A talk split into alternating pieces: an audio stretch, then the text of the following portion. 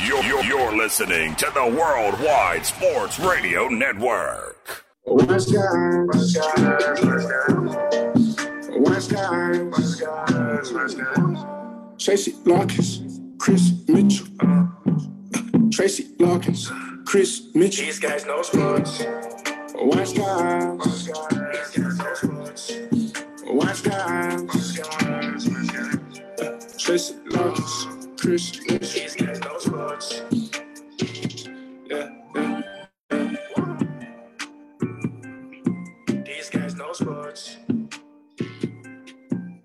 And welcome to Wise Guys. These guys know sports live here on the Worldwide Sports Network on this Thursday, January the 20th. Live here on the Wise Guys Sports Show with your boy Trey Larkins. Everybody remember to follow Wise Guys on Twitter at Wise Guys underscore H. Also on Facebook, Wise Guys. Make sure to follow Wise Guys on Instagram at These Guys Know Sports. Oh, we got the action jam packed show. It's NFL divisional round of the playoffs, the best weekend in the NFL playoffs. We got some big time matchups. We got the Green Bay Packers playing against the San Francisco 49ers at Lambeau Field. So my Packers meet the 49ers again in the postseason. So I'm going to bring on a little bit later on the show 49er fans, Christian Bradley and Mike Drop, and also my fellow Packer brother, Darrell Owens from the Legacy Sports Show. Also, we got Tom Brady facing off against Matthew Stafford in Tampa Bay this weekend. Rams, Bucks for the right to go to the NFC Championship game. And then we have in the AFC, Bengals versus the Tennessee Titans. Derrick Henry is going to be back in the lineup for the Tennessee Titans. And also, we got Josh Allen versus Patrick Mahomes, Bills, Chiefs at Arrowhead, a rematch from the AFC Championship game last year. So that's going to be a big time matchup. It's NFL division around the playoffs. It's going to be an action jam packed show, but we got to start off with this. They're one play away. And the Raiders pull another one out. Fourth and goal. The season comes down to this. It is Carr end zone. Intercepted. Jermaine present. And for the first time in 31 years, Cincinnati, your Bengals have won a playoff game. Yes, it happened here in Cincinnati at Paul Brown Stadium. The Bengals finally broke the playoff drought. They beat the Raiders 26 to 19. It's the Bengals' first playoff win since 1990. They had previously lost eight straight playoff games. It was the longest active drought in the NFL. For the Bengals, Joe Burrow, he had a great game. He went 24 34. He threw for 244 yards, two touchdowns. Ja'Marr Chase, he had nine receptions, 116 receiving yards for the Bengals. Derek Carr had a pretty good game as well for the Raiders. He, he went 29 to 54. He threw for 310 passing yards, one touchdown, one interception. But opening topic of the day, I got my Packers gear on. We in the NFC division around the playoffs, number one seed in the NFC. But I'm going to take off my Packers hat for, for, for a few minutes and show some love to the hometown Cincinnati Bengals as they finally got it done. Everybody know here in the city, when I talk about the NFL, when I talk about the Cincinnati Bengals and how they haven't won a playoff game since I've been born and how this has been a laughing stock of the NFL and how Mike Brown is one of the worst owners in the NFL, I got to give credit where credit is due because I actually picked the Raiders to beat the Bengals last week on wild card weekend here at Paul Brown Stadium. I thought just something was going to go wrong for the Bengals because it always does in the postseason. You remember back in 2015, Vontaze Burfict got an interception, and the Pittsburgh Steelers didn't even have Ben Roethlisberger in that game, I believe. And the the Steelers end up getting a fumble after Hill fumbled for the Bengals. Steelers got the ball back. Vontaze Burfict had a late hit on Antonio Brown that you know was against the rules, and the, Steelers got into field goal range and they beat the Bengals in that matchup. A game the Bengals should have won. You remember back in 2006, I believe, in the playoffs, the year the Steelers won the Super Bowl. That year, Carson Palmer, he got injured in that game. That was the year when the Bengals had Chad Ochocinco, they had TJ Houshmandzadeh, they had Chris Henry, RIP to Chris Henry. They had squad that year, and the Pittsburgh Steelers beat the Bengals here at Paul Brown Stadium, went on to win the Super Bowl. So the Bengals have had so many obstacles to overcome in the postseason, so many hurdles to get over. And you know, when you in the NFL and you in a playoff game, those demons can come back to haunt you. Like you, you can. It's a mental hurdle that you have to get over. And I got to give credit to Zac Taylor and his football team for being able to overcome the obstacles that they had even in this game. Because in the second half, the Bengals only scored six points. Like in the first half, they jumped out and they got off to a great start in this game. They were up 20 to 13 at halftime over the Raiders. So I thought the Bengals did a great job moving the football, you know, in the first half. You know, you had the Tyler Boyd touchdown, and then you also had the um the, the touchdown by TJ or CJ Houshmandzadeh as well. So I thought the Bengals did a great job at you know building up a lead against the Raiders and making Derek Carr and the Raiders play from behind in this game. And then in the second half, when the Raiders got the ball back and the Bengals, you know, had to get a defensive stop, I know all the Bengal fans, some of who are my family, I know they were thinking, here we go again. Because it just felt like Derek Carr and the Raiders were going to march down the field,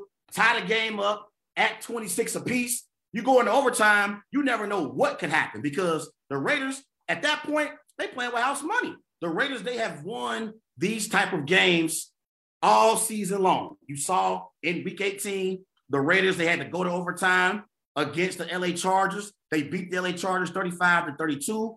And so the Bengals had an opportunity to put the game away on the on the last drive of the game for the Bengals. They had an opportunity to put the game away. I thought Zac Taylor got a little bit conservative. And in that moment, you got to put the ball in your young quarterback's hands like Joe Burrow. We've seen Joe Burrow make plays time and time again for the Cincinnati Bengals team for the season. Joe Burrow, we got 34 touchdowns, 14 interceptions. He had 4,611 passing yards this year. He had 70% completion percentage, which is the best in the NFL. I thought on that last drive for the Bengals, Zac Taylor should have put the ball in Joe Burrow's hand, but he waited to third down to put the ball in Joe Burrow's hand. And then Joe Burrow threw the ball to CJ Uzomah. You knew he was going to be short, and you knew the Raiders were going to get the football back. And the Raiders have done this all season long. And then on the following drive, the Raiders, they're marching down the field. We get to fourth down. Carr, he completes a pass to DeSean Jackson. Jackson, he just came out of nowhere, caught a pass on fourth down. And so the Bengals are already in I mean, the Raiders, I'm sorry, they're already in Bengals territory. And you just wonder if the Bengals are going to be able to make a play to be able to win this game and win their first playoff game in 30 years. And then they got into the red zone. And I know the hearts were pumping here in Cincinnati at every bar, every household. Everybody had a game on Saturday afternoon here in Cincinnati. Everybody had the game on. So you know everyone was watching, like, what are the Bengals going to do? They are the favorites in this game, the better quarterback in this game. They are a better overall team than the Las Vegas Raiders are this season. They beat the Raiders earlier this year, 32 to 13. But for some reason, the Bengals always make their fans sweat. And so I was sitting there at a bar Saturday afternoon as the Raiders are driving down to tie the game up. And we got to third down, and I think Derek Carr had rolled out to his left, threw a pass to Renfrow. Renfrow had stumbled in the end zone. They didn't call pass interference. And I thought no Bengal fans, they thought they were going to call pass interference at that moment, but it wasn't a pass interference. And then you had the fourth down where Jermaine Pratt caught the interception. Derek Carr, he threw it to Zay Jones. Bengals defense read it well. Jermaine Pratt caught the interception, and the Bengals won their first playoff game in 30 years. So you know, it was it was a it was a great atmosphere to watch the playoff game with the Bengal fans. My Packers earned the number one seed in the NFC, so I didn't have to sweat this past weekend. I'll be sweating this weekend upcoming, but I ain't had to sweat this past weekend. So I'm watching the game thinking like, y'all better get it done. Y'all the favorites. Y'all have the better quarterback. Y'all already beat the Raiders in the regular season. Y'all better get it done. And then, like I said, in the second half, the Bengals just they didn't really put up no points and pretty much take off on the Raiders like I thought they were. Like I kind of thought they let the Raiders stick around, and Raiders found themselves in a position to possibly win the game late and send it to overtime. But I got to give the Bengals credit from this perspective. I thought the offensive line did a great job. They held the Raiders to only two sacks in the game. So I thought that was key. They, they held Crosby, the defensive lineman for the Las Vegas Raiders. In this game, he only had, what did he have? Uh, two, two tackles. So I thought they did a great job, you know, holding Crosby to only two tackles for the game. So I want to give some credit to that Bengals offensive line. They did a great job protecting Joe Burrow. Y'all know coming into the game, Joe Burrow was the most sacked quarterback in the NFL. I believe he's been sacked over 50 times this year. So that Bengals O line did a great job protecting Joe Burrow in this matchup. Also, I thought the Bengals did a great job at holding the Raiders to field goals once the Raiders got in the red zone. And that was the key in the game. The Raiders, they were able to move the ball in between the 20s. But once they got in the red zone, I thought the Bengals defense did a great job at holding the Raiders to field goals. So I want to show some love to Logan Wilson, Jermaine Pratt, you know, Vonn Bell, Jessie Bates, you know, Sam Hubbard, Trey Hendrickson. They did a great job defensively at holding the Raiders to field goals because I thought if the Raiders were able to come away with touchdowns when they got into the red zone, I think the outcome in this game could have been different because the Bengals struggled in the second half at being able to score touchdowns of their own. So I thought that was the key. You know, all year long, we've been talking about the strength of this Bengals team. It's their offense. You got Joe Mixon in the backfield. You got Joe Burrow, one of the best young quarterbacks in the NFL. You got Ja'Marr Chase. You got Tyler Boyd in the slot. You got, you know, Tee Higgins and CJ Uzomah. They got weapons all over the field offensively. I thought the defense showed up in this game and they contained Derek Carr for the most part in this game. I mean, Derek Carr, he had 310 passing yards, but I thought the key in this game was the first half turnover that the Bengals defense created. They only got a field goal on that possession, but I thought that was a key play in the game. And I thought it gave the Bengals defense some confidence like, okay, if we can get after Carr a little bit and create some turnovers, we got a chance to be able to win this game. Now, the one thing I want to say for the Bengals as they head into their matchup against the Tennessee Titans this weekend, they have to do a better job at establishing the running game. In this game, Joe Mixon, he had 17 carries for only 48 yards. If they want to have an opportunity to beat the Tennessee Titans, they need Joe Mixon and this Bengals rushing attack to be able to play at an elite level to beat this Tennessee Titans defense. They got that. That's what they're gonna need. It can't just be Joe Burrow and Ja'Marr Chase. It got to be Joe Mixon involved in the offense as well. So that's one of the things I'm looking forward to seeing in this matchup against the Tennessee Titans uh, on Saturday. But I, I, had to come on here and show some love to the to my hometown squad, the Cincinnati Bengals. I know I give the Bengals, you know, a lot of a lot of flack, and I'm always, you know, trash talking to Bengal fans because you know I'm a Packers fan and we done won Super Bowls and been to the playoffs multiple years, got one of the greatest quarterbacks in NFL history and Aaron Rodgers, had Brett Favre before. So I've always been able to trash talk Bengal fans, but the Bengals finally got their first playoff win. So that is over. I'm not going to mess with Bengal fans and troll Bengal fans anymore. I'm done with that. They got their first playoff win. So congratulations to Zac Taylor, Joe Burrow, and the city of Cincinnati for this win. And before I move on to the NFL division around the playoffs and preview those games, I got to say, the one thing about this Bengals team that is scary is the Bengals, they don't really know what they don't know. Like, I look at Joe Burrow, he talking in a post game press conference, and he was talking about how this is the expectation going forward. Like, we're not just going to be celebrating playoff wins. We're trying to get deep into the postseason, you know, to the divisional round to the AFC championship game. This is the expectation and the standard moving forward here in Cincinnati for the Cincinnati Bengals team. So that's what's scary for the rest of the NFL. This Bengals team is young. They are hungry. You got Ja'Marr Chase. You got Tee Higgins. You got Joe Mixon in the backfield. All of these players, most of them weren't even alive the last time the Bengals won a playoff game. And while they were going on this drought in the 30 years, these players were young. So they don't even really, they don't really even care about the playoff drought. They just playing football. They going out there and saying, let's play football. Let's get to it. We are a talented team. And why not us? That's been their motto, you know, since the playoffs have begun. Why not us? And I agree. Why not the Cincinnati Bengals? So shout out to the Cincinnati Bengals and Zac Taylor and Mike Brown for getting their first win in 30 years. But it's time, ladies and gentlemen.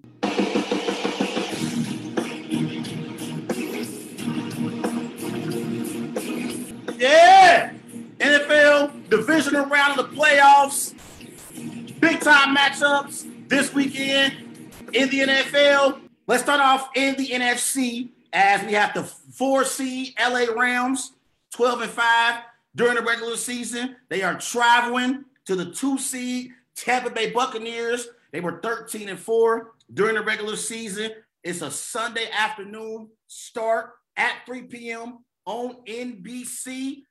And in week three, the Rams, they beat the Bucks 34 to 24 in that game. Tom Brady went 41 of 55. He threw for 432 passing yards, one touchdown. Matthew Stafford, he had a great game. He went 27 of 38. He threw for 343 passing yards, four touchdowns. And in this matchup, let's start off with the Rams and Matthew Stafford. Matthew Stafford, he has the most starts in NFL history, including the playoffs, before winning his first playoff game. He had 186 previous starts before winning his first playoff game. That's the most starts since Fran Tarkenton. He had 174 prior starts before winning his first playoff game. And Odell Beckham in the game in wild card against the Arizona Cardinals, Odell Beckham became the first player in postseason history with a 30 yard reception and a 30 yard touchdown or 30 yard pass. Also, Tom Brady, he's 14 and 2 in the divisional round of the playoffs. He has 35 career playoff wins. That's the most in NFL history. So, those are some of the storylines, you know, going into this game. It's going to be an exciting matchup let's talk about this matchup and my expectations. So let's start off with the Rams offense versus the Bucks defense. During the regular season, Matthew Stafford, he had 41 touchdowns, 17 interceptions. He had 4,886 passing yards. He completed 67% of his passes. And you know, during the offseason, Sean McVay and the LA Rams, they traded for Matthew Stafford. They traded Jared Goff for Matthew Stafford, and they basically wanted Matthew Stafford to get them back to the Super Bowl. General Manager Les Snead, you know, he made the deal for Matthew Stafford. They talked about how Sean McVay, you know, he wanted Stafford, and he convinced Les Snead to make the deal for Stafford. I think Sean McVay, he felt like, hey, I'm at my maximal potential with Jared Goff. I can't go any farther with Jared Goff. I don't believe I could win a Super Bowl with Jared Goff. Now you remember, Jared Goff led the LA Rams to the Super Bowl. You remember they went up against Tom Brady and the New England Patriots. So they got to a Super Bowl with Jared Goff as their quarterback. That was when they still had, you know, Todd Gurley on that team. And so they are a team that's been to the Super Bowl. They've been to the promised land. That was the 2000, you know, 19 Super Bowl when the LA Rams got to the Super Bowl against Tom, you know, Brady. So I think in that matchup, Sean McVay, he felt like they could have beaten the New England Patriots had they had a better quarterback. So that's why you saw them trade for Matthew Stafford. You remember in that game in the Super Bowl, the Patriots beat the Rams 13 to 3. So, had the Rams had a better quarterback, I even believe they would have beat Tom Brady and the New England Patriots in that Super Bowl. Brady only putting up 13 points. If you got Matthew Stafford, you expect Matthew Stafford to carry you home and be able to win that game. Jared Goff couldn't get it done. He couldn't get it done. And that's why you saw the Rams pull the trigger on this trade and bringing in Matthew Stafford.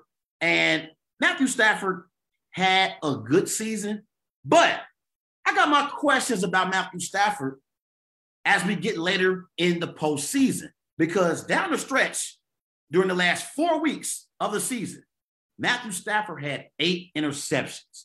And so when we get into these playoff games, when you're going up against the likes of Aaron Rodgers, you know, Tom Brady, and then on the flip side, you got Patrick Mahomes and Josh Allen and Joe Burrow, you can't have your quarterback turning the football over.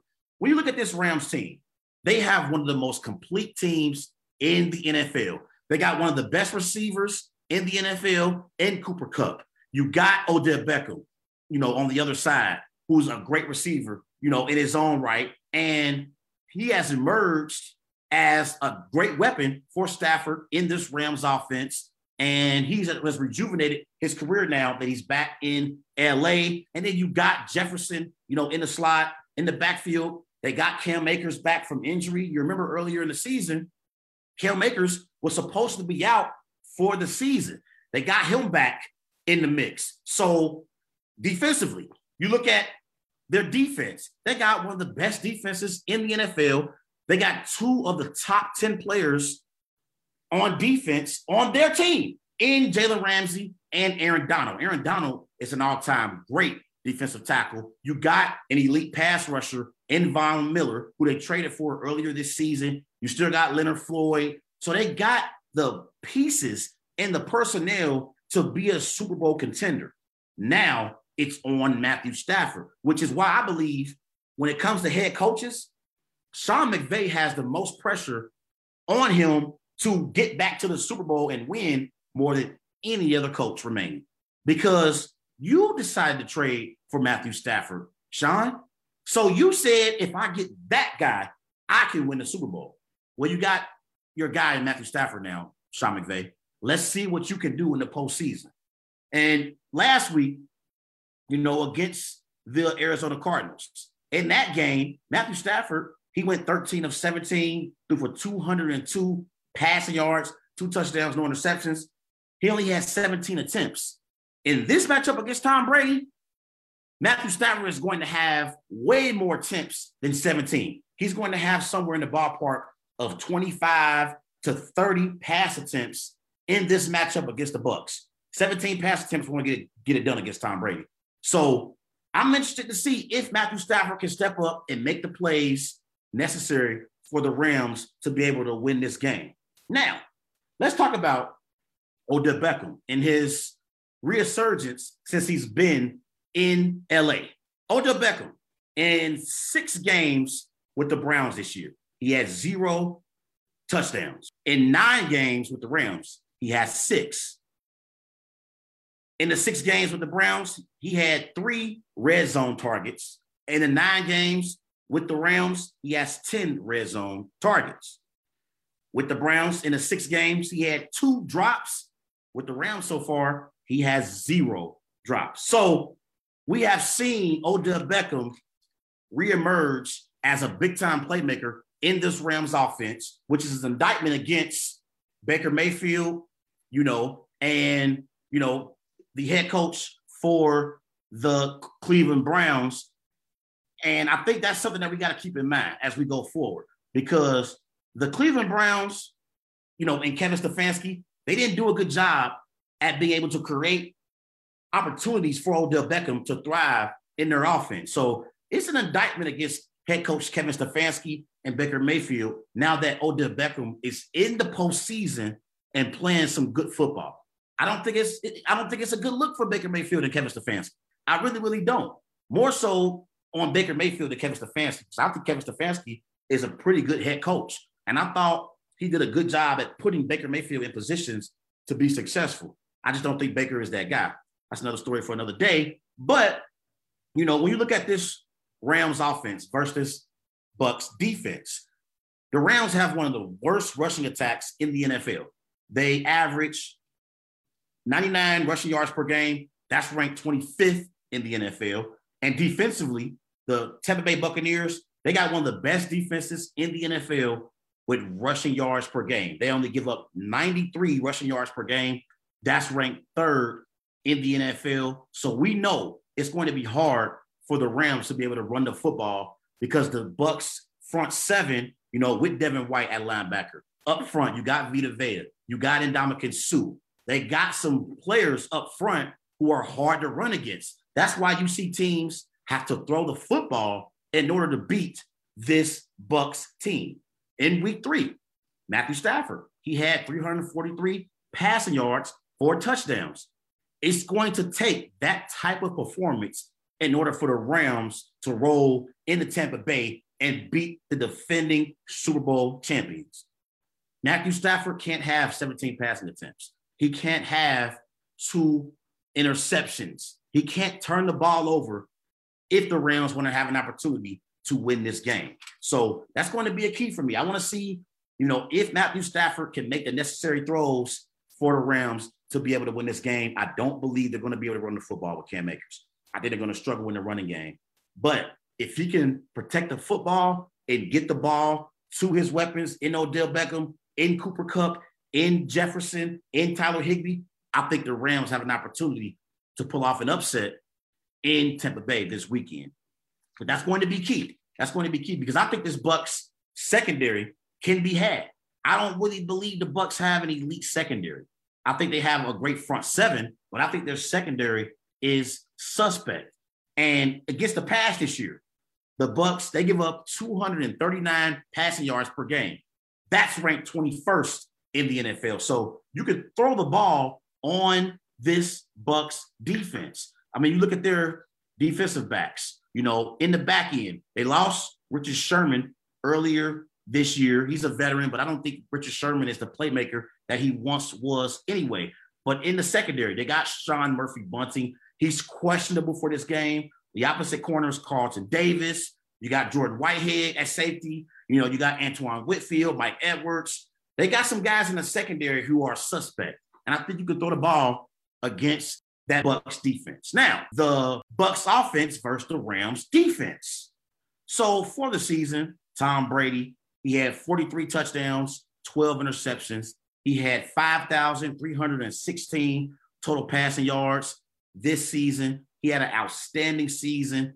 He was a legitimate NFL MVP candidate this year, and he is a part of the reason why the Tampa Bay Buccaneers won the NFC South and are the second seed in the NFC. I believe when I look at this Tampa Bay Buccaneers offense, I believe last year they had the luxury of switching guys in and out and still their offense being able to play at an elite level. You know, if you took out Antonio Brown, you could insert, you know, Mike Evans. If you took out Chris Godwin, you could insert, you know, uh, uh, Scotty Miller. And, you know, this year they don't have that luxury because they're dealing with so many injuries. And then the situation involving Antonio Brown. This team this year is built differently because they have some great tight ends in Rob Gronkowski, in Cameron Brate, in OJ Howard. I think that's going to be key for Byron Leftwich, the offensive coordinator for the Tampa Bay Buccaneers, and Tom Brady. They're going to have to put together a game plan that involves their tight ends. We know Rob Gronkowski is one of the greatest tight ends in the NFL, in NFL history overall. We know he has a connection with Tom Brady. So look for Rob Gronkowski to get a lot of targets in this game. And then you look at the weapons. You got Mike Evans. Now, you know, I thought Mike Evans, you know, did a great job last week against the Philadelphia Eagles. In that game, Mike Evans, he had nine receptions, 117 rush receiving yards, one touchdown. And so that's going to be key for this Bucks offense. Antonio Brown is no longer on the team. Chris Godwin is out for the season, who's going to step up in the receiving corps if the Rams put Jalen Ramsey on Mike Evans? Who's going to be that second receiver to step up? Is it going to be, you know, Scotty Miller? Who's it going to be? You know, you know, is, is it going to be, you know, OJ Howard, the tight end? Who's going to be that second receiver to step up in this Buccaneers offense? Now, I think what's going to be key for the Bucs as well is their running game. Leonard Fournette, he is questionable for this game. He's been practicing this week. They don't know if he's going to play in this game, but Ke'Shawn Vaughn is going to be key if Fournette doesn't play. In the game against the Eagles, Vaughn, he had 17 carries, 53 rushing yards, one touchdown. A proven veteran who's going to be key in this game, Giovani Bernard. He's going to be key for this Bucs offense and their rushing attack. If they can run the football and not have Brady drop back to pass over 30 times in this game, they'll give themselves an opportunity to be able to move the ball against this Rams defense. It's going to be key. Vaughn and Bernard, if Fournette doesn't play, because we all know Leonard Fournette, he's a great player in the postseason. Last year, he did great at the running back position for the Tampa Bay Buccaneers. Now it's going to be key for Vaughn and Bernard to step up in the absence of Fournette and Ronald Jones. He's also dealing with an injury, you know, going into this matchup. Also, up front, the Tampa Bay Buccaneers, they got some injuries. Center Ryan Jensen, he's dealing with an ankle injury. Also, you know, the tackle Tristan Wirfs, he got injured in the playoff game last week against the Philadelphia Eagles. So if this Rams front four can put some pressure on Tom Brady, it could cause issues for that Bucs offense, and the Bucs could be in some trouble in this game. They could be in some trouble. Now, in week three, this is the Bucs offense in the regular season, week three against the Rams compared to everyone else. So points per game against the Rams in week three. The Bucs, they scored 24. Against everyone else, they scored 30 points per game.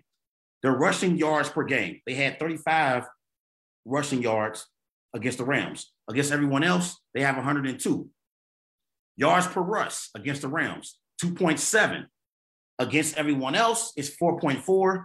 And their percentage of being pressured is 27% against the Rams compared to 16% against everyone else. So it's going to be important for the LA Rams to be able to apply pressure on Tom Brady. And you saw earlier this week, Aaron Donald, he came out and said, Hey, we respect Tom Brady and what he's accomplished, but that has nothing to do with this game. So, this Rams defense, they aren't scared of Tom Brady. They're going to be up for the challenge. You know, when you talk about their players up front, you got Greg Gaines at nose tackle, you got Aaron Donald, you got Leonard Floyd, Travin Howard at linebacker. You know, you, you got Troy Reeder, a linebacker who's questionable for this game. They traded for Von Miller, you know, who's a great pass rusher as well. He was able to get a sack on Kyler Murray and the Arizona Cardinals last week. We know Von Miller is a great playoff performer. He dominated the Super Bowl, which was Peyton Manning's last Super Bowl ring when the Broncos faced off against Cam Newton and the Panthers. So we've seen Von Miller make some plays in the postseason. If they can put some pressure on Tom Brady in this game, like I said, it could be some trouble for this Buccaneers offense. Now, the Buccaneers, because they have Tom Brady, they got one of the best passing attacks in the NFL. They average 308 passing yards per game. That's ranked first in the NFL. So, you know, it's going to be important for the Bucs to for the Rams to apply some pressure on this Bucs offense. In total yards per game, the Bucs they average 415 total yards per game. That's ranked second in the NFL.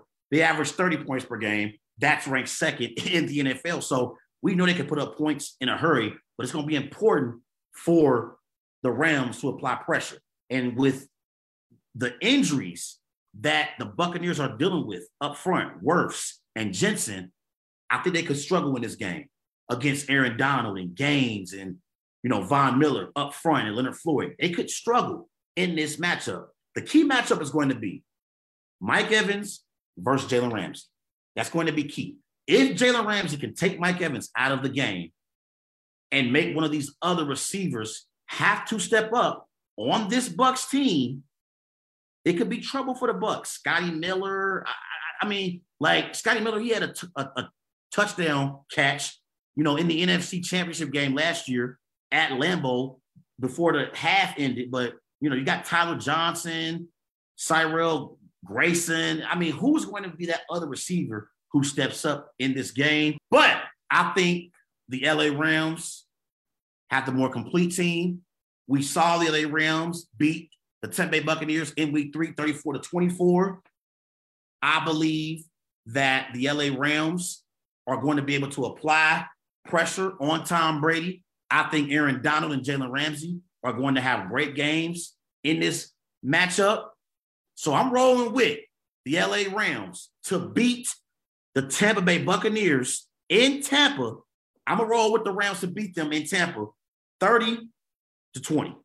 That's my score. I got Matthew Stafford 30, Tom Brady 20. So I think the Bucs run ends in the divisional round the playoffs against Matthew Stafford and the LA Rams. I believe Matthew Stafford gets his second playoff win. And I think the Rams are ready for this moment. I think the Rams are ready to punch their ticket to the NFC Championship game.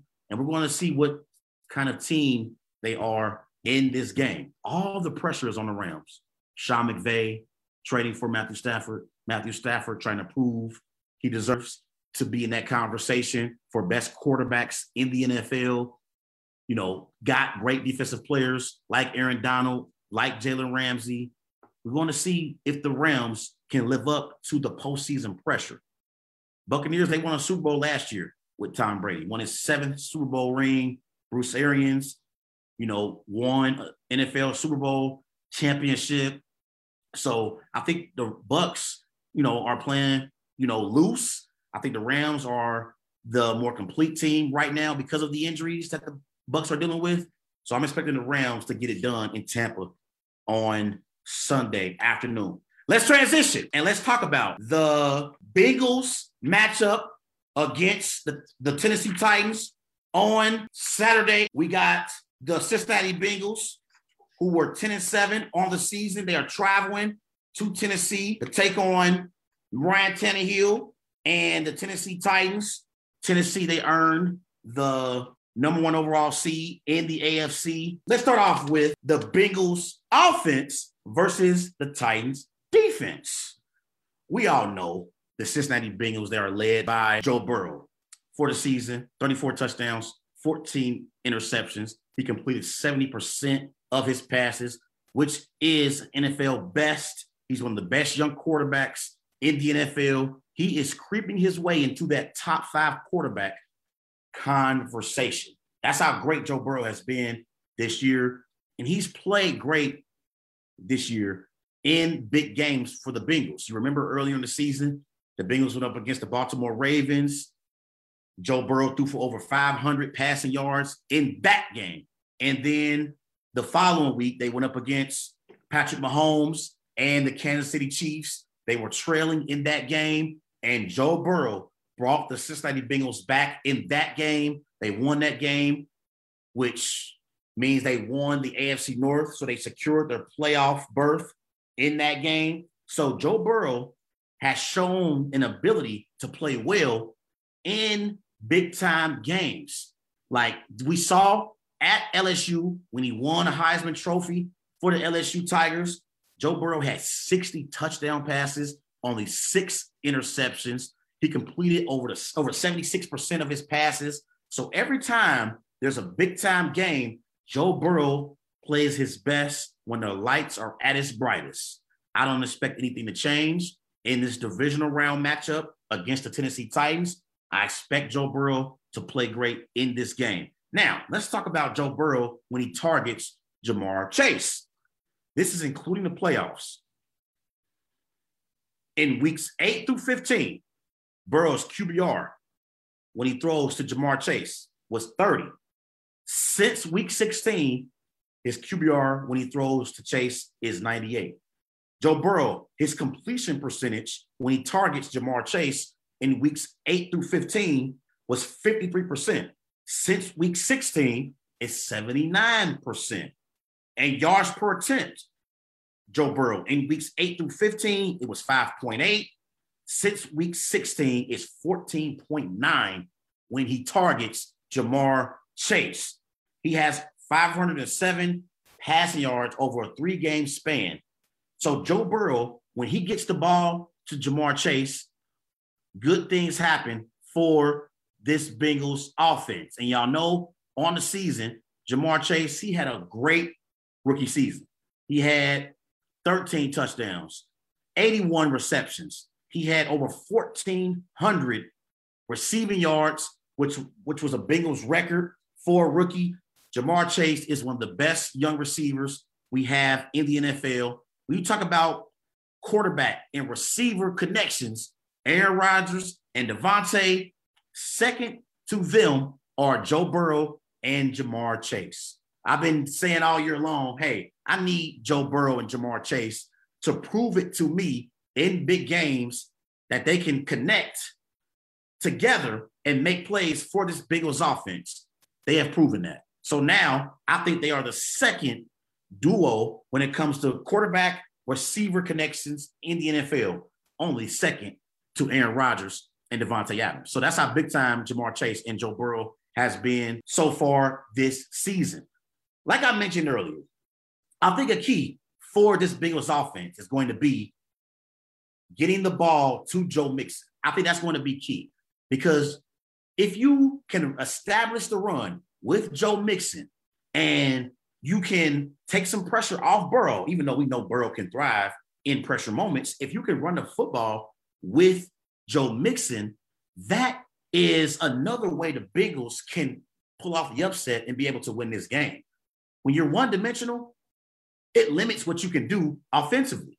The teams who are great in the postseason are teams who can run the football and also can rely on their quarterback to throw the ball when necessary. If the Bengals can run the football with Joe Mixon, that will be a recipe for success in this matchup against the Tennessee Titans. On the season, the Bengals, they average 103 rushing yards per game. That's ranked 23rd in the NFL. That's not good. They need to run the football with Joe Mixon, with Perriman, and that will open up the passing game for Joe Burrow to be able to get the ball to his weapons in Ja'Marr Chase, in Tee Higgins, and the Tyler Boyd. So that's going to be key because if the Titans have to bring eight, nine in the box, and that creates one-on-one matchups with Ja'Marr Chase and Tee Higgins against those Titans DBs, that could be disaster for the Tennessee Titans. Against the run this year, the Tennessee Titans, they're ranked second in the NFL. They only give up 85 rushing yards per game. So it's going to be important to see who can win that matchup the Bengals offensive line versus the Tennessee Titans defensive line. The Tennessee Titans, they've been great all year long against the run. And that's going to be key. I, I want to see who can win that matchup. Last week, again, the Bengals offensive line, they did a great job holding the Las Vegas Raiders defensive line in check. They only got to Joe Burrow in that game twice. So if the Bengals can establish the running game and protect Joe Burrow up front, I think the Bengals can expose this Tennessee Titans defense. But again, up front, they got, you know, Denico Autry, they got Jeffrey Simmons, you know, you got Bud Dupree, who's a great pass rusher in the NFL. They got Zach Cunningham, you know, at linebacker, David Long as well. I like the Titans front seven. They got one of the best front sevens in the NFL when you talk about defensive line and linebackers. Now, let's look at this Bengals offensive line. The Bengals offensive line, we got Trey Hopkins at center. You know, you got Quinton Spain, Jonah Williams, you know, Isaiah Prince, Hakeem Adeniji. So they got some players on this Bengals O line who have struggled this season. That's going to be key. Bengals O line versus Titans D line. I want to see who wins that matchup. And I look at in this in this in this game when it comes to Bengals offense versus Titans defense. The Titans secondary, they will be, you know, challenged in this game. Their cornerbacks, Kristian Fulton, you know, Janoris Jenkins. In the back end and secondary, you got Amani Hooker, Kevin Byard. They're to be challenged with the Bengals receivers in Tyler Boyd, in Ja'Marr Chase, in Tee Higgins. They're to be challenged. I want to see who can win that matchup. That's going to be key. Now, let's transition and talk about the Titans offense versus the Bengals defense. The Bengals, they lost Larry uh, Ogunjobi for the season. He got injured in the wild card game against the Raiders. That's going to be key because the Bengals, they have been one of the best teams in the NFL at being able to stop the run. On the season, the Bengals, they are ranked fifth in the NFL and they only give up 103 rushing yards per game. So up front, when you got players, you know, like Sam Hubbard, and then you know, you you you you, you got Trey Hendrickson as well. You know, the Bengals up front are one of the best teams against the run. In this game, the Titans, they are expecting King Henry to be back in this game for the season. Derrick Henry, before he got injured, this was uh, eight weeks, 219 carries, 937 rushing yards, 10 touchdowns in eight games played. He hasn't played in nine weeks. Now let's talk about the Titans and how they have done a great job without Derrick Henry. With Derrick Henry, they're six and two on the season. Without Derrick Henry, they're six and three. This is why I believe Mike Vrabel deserves to be in that coach of the year conversation, along with Matt LaFleur, you know, and Bill Belichick. Uh, you, you know, like this is why I believe Mike Vrabel deserves to be in that conversation because I was one of those people that said without Derrick Henry, the Tennessee Titans season is over. They rely heavily on Derrick Henry and the type of running back that he is and what he brings to the table. He is hard to bring down and he is a game changer. So I said, once Derrick Henry got injured, I said Tennessee team, Titans season is over. It's over. And they have done great without Derrick Henry.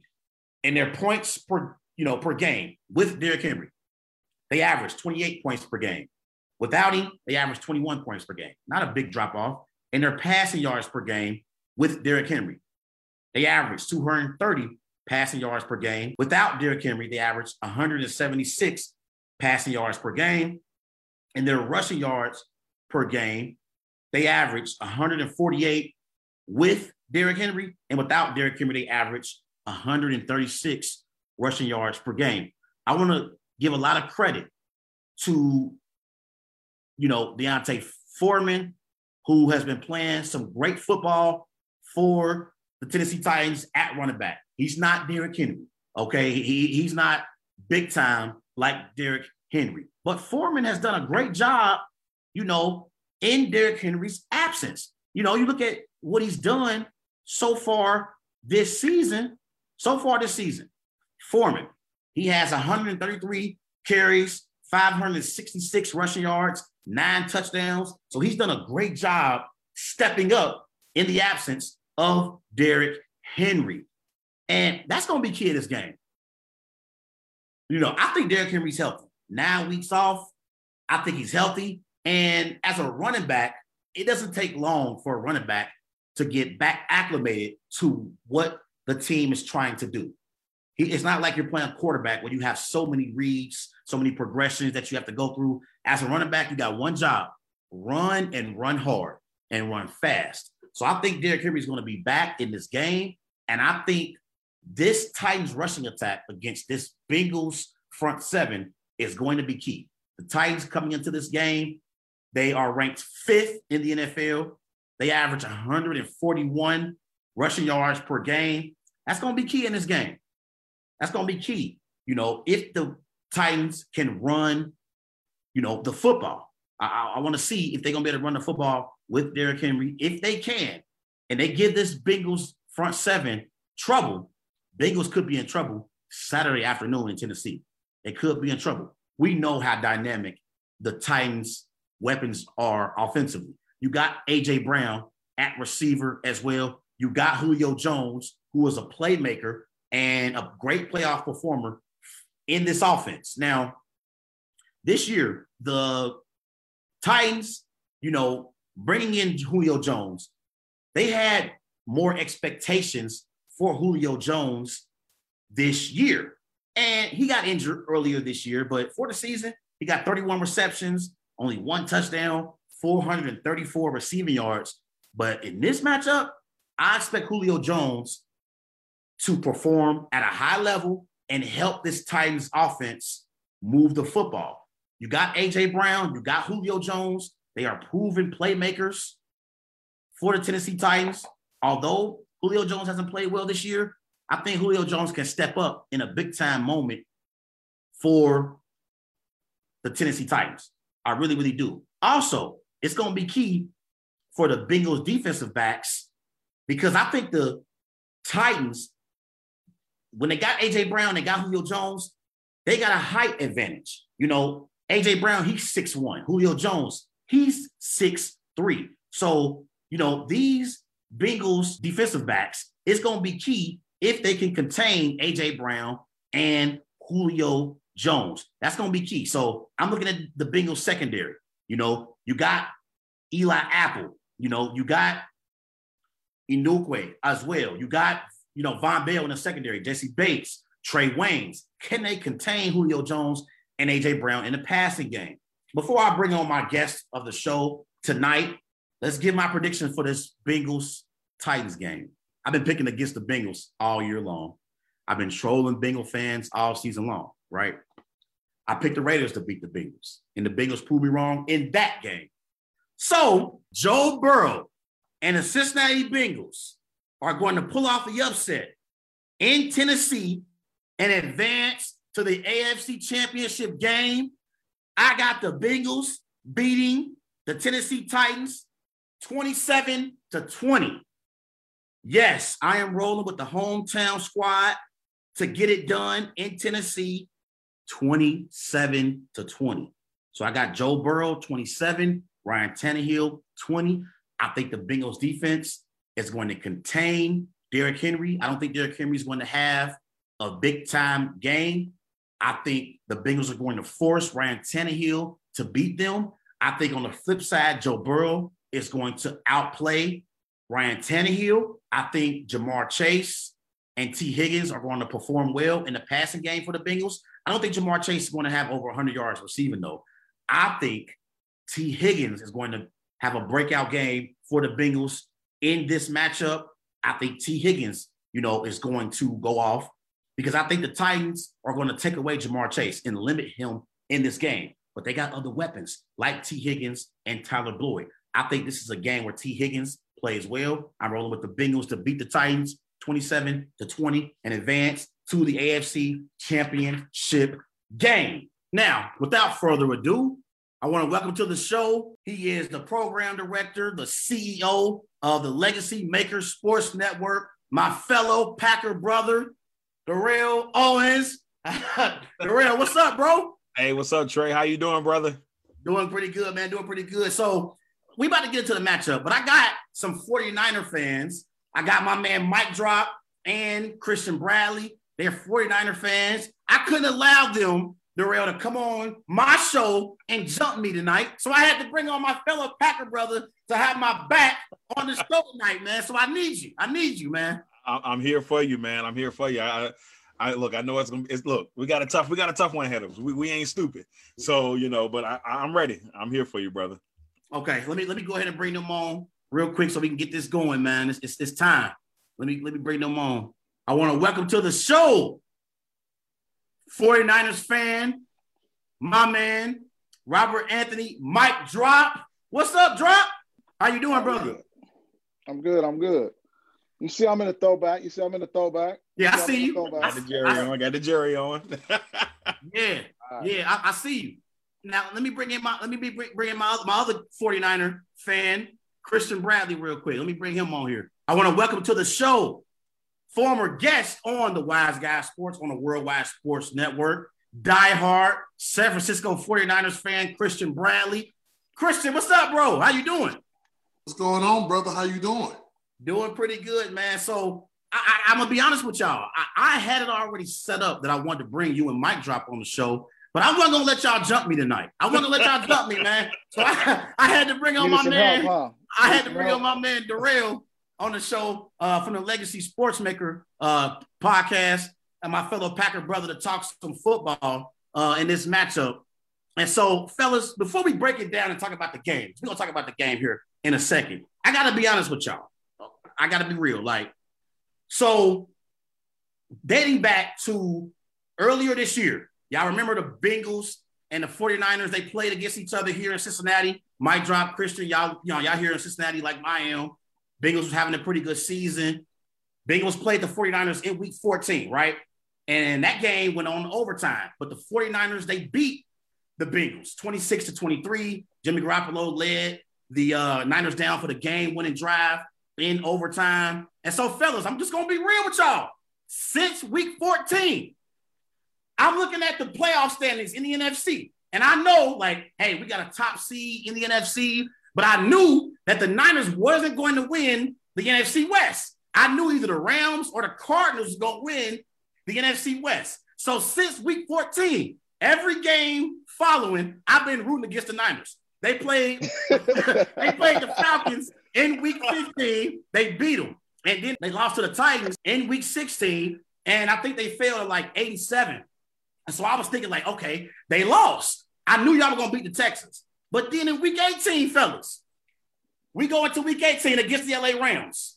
The Rams were beating the Niners 17 to nothing. I was texting Mike Drop. I never forget. They up 17 to nothing. And coming into the matchup, if the Saints would have beaten the Falcons, which they did, and it was, I am looking at this stuff happening in real time. The Saints was up, I think, like 24 to 6 on the Falcons at halftime. So I'm like, okay, the Niners, you know, they playoff fate is right here in front of their eyes. And I'm thinking, like, okay, come on, Rams, come on, Stafford, come on, Stafford. I'm real. I'm, I'm rooting for the Rams like crazy. I got, I'm like, come on, Rams. And so them, like in the second half, Jimmy G and that Niners team came all the way back from a 17 point deficit. It went on to overtime. I'm rooting for the for the Rams in overtime. I'm just praying the Rams can pull it off because I, I thought y'all season was over twice. I thought it was over. I thought it was over in the fourth quarter when Cooper Kupp caught that touchdown pass. Y'all remember the Rams went up 24-17. I'm like, Jimmy G ain't about to drive them down and get a, a game time touchdown. Oh, it ain't about to happen. I didn't think he was gonna be able to do it. Why wouldn't he do it? I didn't, I didn't think he was gonna be able to do it. But I will admit this. I will admit this. Once y'all got into the playoffs, I had already accepted that y'all was coming to Lambeau Field. I, I had already accepted it. Now, Darrell, before before before Mike dropped the Christian, come on here. Did you feel the same way? I'm not gonna lie to you. I did. I, I felt it coming. Um, it, it, was crazy to me because like what a lot of people don't realize about this San Francisco team, um, and they and they they forget that the San Francisco 49ers were in the Super Bowl two years ago. Yeah. Last year, injury injury plagued, and then he come back this year. Yeah, some hit some some some rough spots, but and this is not a team that you just want to up and face in the playoffs because you know they know how to win and they've got most of the people from that that Super Bowl run on that team. So these they've had a taste. They've had a taste yeah. of the Super Bowl and they know how to get there. So I knew you know in the NFC I felt like six of the seven teams were had a chance to go to the Super Bowl. And they went to the Super Bowl I would not be surprised yeah. Uh, and the 49ers being one of them. And the only one I didn't was the Eagles, but that's because they're super young. But yeah, I'm very nervous about that 49ers team. I'm not gonna sit here and lie to you. They're a very tough football team. And if yep. anybody knows the Green Bay Packers, it's the San Francisco 49ers. For real, for sure. And then you look at the seating in the NFC, fellas. I knew the Eagles wasn't gonna beat the Bucs. So I'm like, okay, like the way it was lining up, we got Niners at Cowboys. I'm like, Niners gonna beat the Cowboys. I, I said, I said, oh man, the Cowboys don't choke. But I was actually rooting for the Cowboys. I was like, come on, Dak. Y'all don't want to see us? No, I didn't. Tonight. I'm gonna let you. I'm gonna let you. Tonight. I'm gonna let you and Christian talk now. I just want to get that out there. I had to let it be known. I've been rooting against y'all since week 14. I've been. we kryptonite in the playoffs. We we kryptonite in the playoffs. What we beat y'all three times, three straight. Aaron Rodgers can't beat three, us in the playoffs. It's been three straight. It's been three straight. He can't beat us in the playoffs. He can beat us in the regular season though. And y'all almost beat us in the regular season. He had to be Aaron. He had to be Superman to beat us in the regular season this past time. Crazy. Yeah. He had, to be, he had to be Superman. So I mean, if, if, Fred, if Fred Warner drops back another yard, that, that, that pass is tipped, and the game is over. Me and Bobby's Niners, man, we have we, we, we are a different team we were week 3 Mhm. Um, you know, we're relatively healthy. Um, we have an identity. Um, I- and, I, and I say this all the time: if Jimmy cannot, if Jimmy cannot make that head scratching decision, if he does not make a head scratching throw, I really feel we can go in Lambeau and, and, shock the world. I, I really do. Aaron Rodgers is playing at a, at a I mean, Davante Adams and Aaron Rodgers are just probably one of the best duos you'll ever see. Um, y'all defense is, is pretty decent. We have to put pressure on, on Aaron. We, we have to, if we could do what we did in 2019, then and, and then run the ball with Elijah and with Deebo and then with Jeff Wilson, you know, we we should be able to make some noise in Lambeau. So the way we play translates to any any any condition, you know. So that's that's how I feel about it. I agree. And then, like, before we get into the, the matchup this weekend, you know, I thought last week, fellas, looking at that game against the Cowboys, you know, I thought the Niners honestly dominated that game for the first three quarters. And they did a great job applying pressure on Dak Prescott. They got the Prescott five times last week. And so I thought they did great being able to apply pressure on Prescott, even without Bosa. You know, Bosa got injured, you know, in that game. And Well, Warner- that's when they came back. That's Yeah, when they what- came back. Once Yeah. Bosa got hurt, and he of the keys, especially even to this next game. Um, you know, we should get him back off of the concussion protocol. But as soon as Bosa got hurt, that's when they made that run. They didn't do nothing until un- until then. So Yeah, no, I, I agree. And then I thought too, it was crazy because fellas, George Kittle in this game, he only had one reception. He Yeah. only had one reception. I'm like, what the hell? They was able to win this game with, with George Kittle only having one reception. I couldn't believe it because Oh, he- how dynamic George Well, he- Kittle is. So if you he look, was being doubled a lot of the game though, and that's Yeah, why you yeah. saw them catches by Aiyuk. That's why you saw a lot of Yeah. the other stuff happening because they're gonna they they have to pick their poison in some way. Either you're gonna try and you know Deebo may not always beat you deep, but once he catches the ball, he a problem. And if you Oh. get him with only one guy on him, he's a problem. That's Yeah. why he runs the ball. They they can hand it to him in the backfield like that because if you give him one guy, he's hard to take down. He can shake you or he can just run straight through you either way, you know, we ain't we ain't tripping. So you have to double those guys. And Brandon Aiyuk just, I mean, as far as making great catches, and uh, in the last couple games, Jauan Jennings has been showing out. Kittle sets all that up because Kittle is the one that gets those guys yeah, open. agree. The scheme, the scheme is crazy. Um, it's, it, it- again, as long as Jimmy, Jimmy, Jimmy missed Brandon Aiyuk, Trevon Diggs was in the mixer. I don't know if you saw this play. Oh, I Yeah. Trevon On the left side, on Yeah. the left side, side They had him. was on skates, and, Yeah. and, and, and, and Jimmy missed him by by five yards, and, and that's the stuff that so I love Jimmy. I love Jimmy Garoppolo. I, I really do. Obviously, we know that Trey Lance is the future. Um, you know, but I love Trim, I love Jimmy Garoppolo, and I, I and, and I really feel like, like again, like to Bobby's point, pick your poison. I mean, if you want to double Kittle, okay. You got if you want to if you want to take out, okay. You got Jauan Jennings. You still got Elijah Mitchell. You got to contend with. You still got you still got Aiyuk. You got to contend with.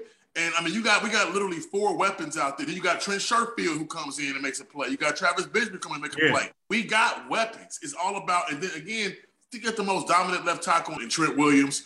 Laken Tomlinson is another unsung hero who started every game in 2017.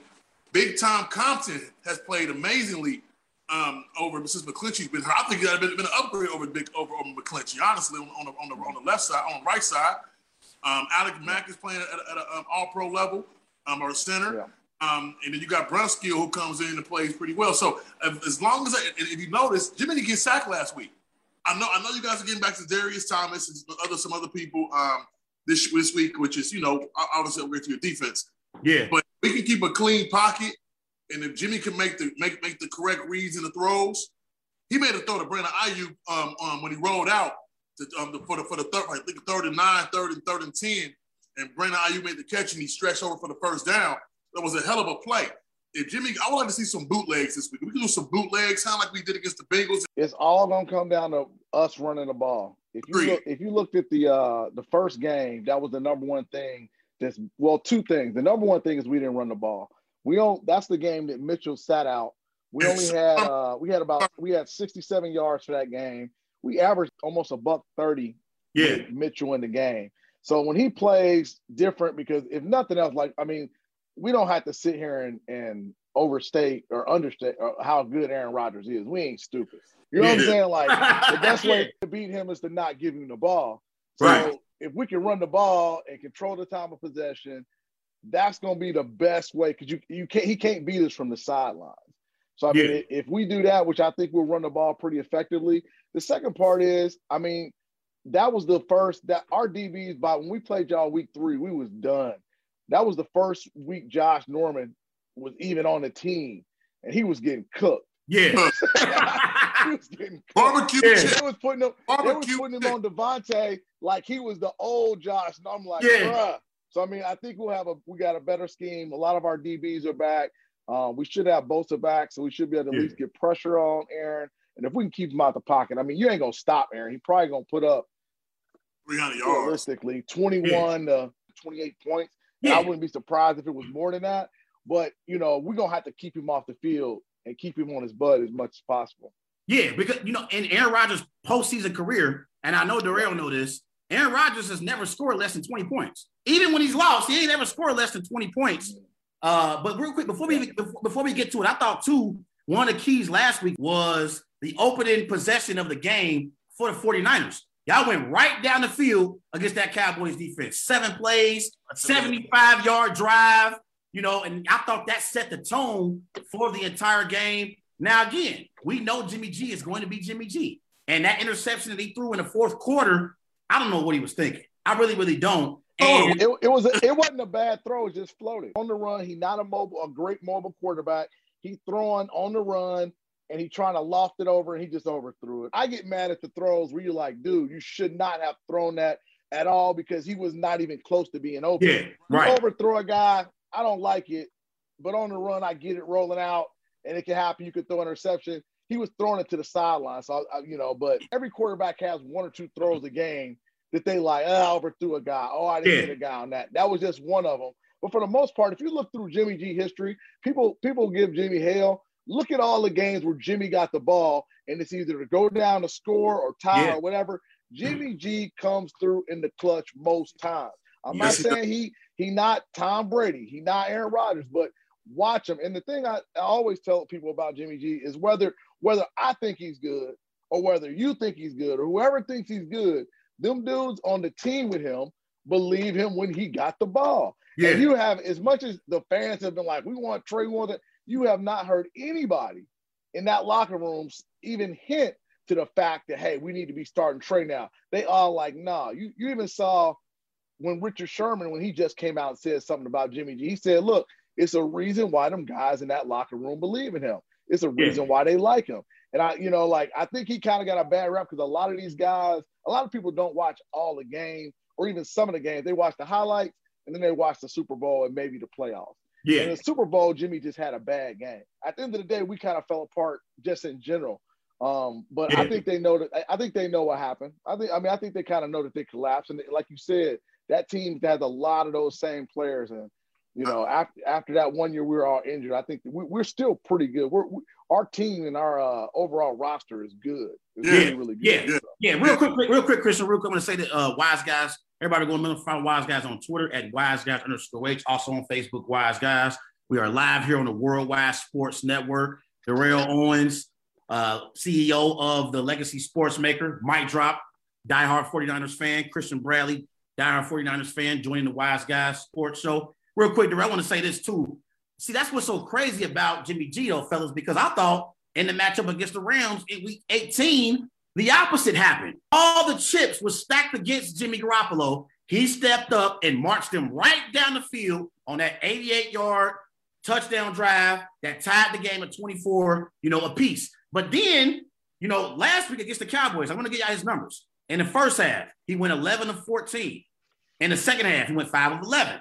His passing yards in the first half, he had 133 passing yards. In the second half, he only had 39 passing yards. He had no touchdowns, no interceptions in the first half.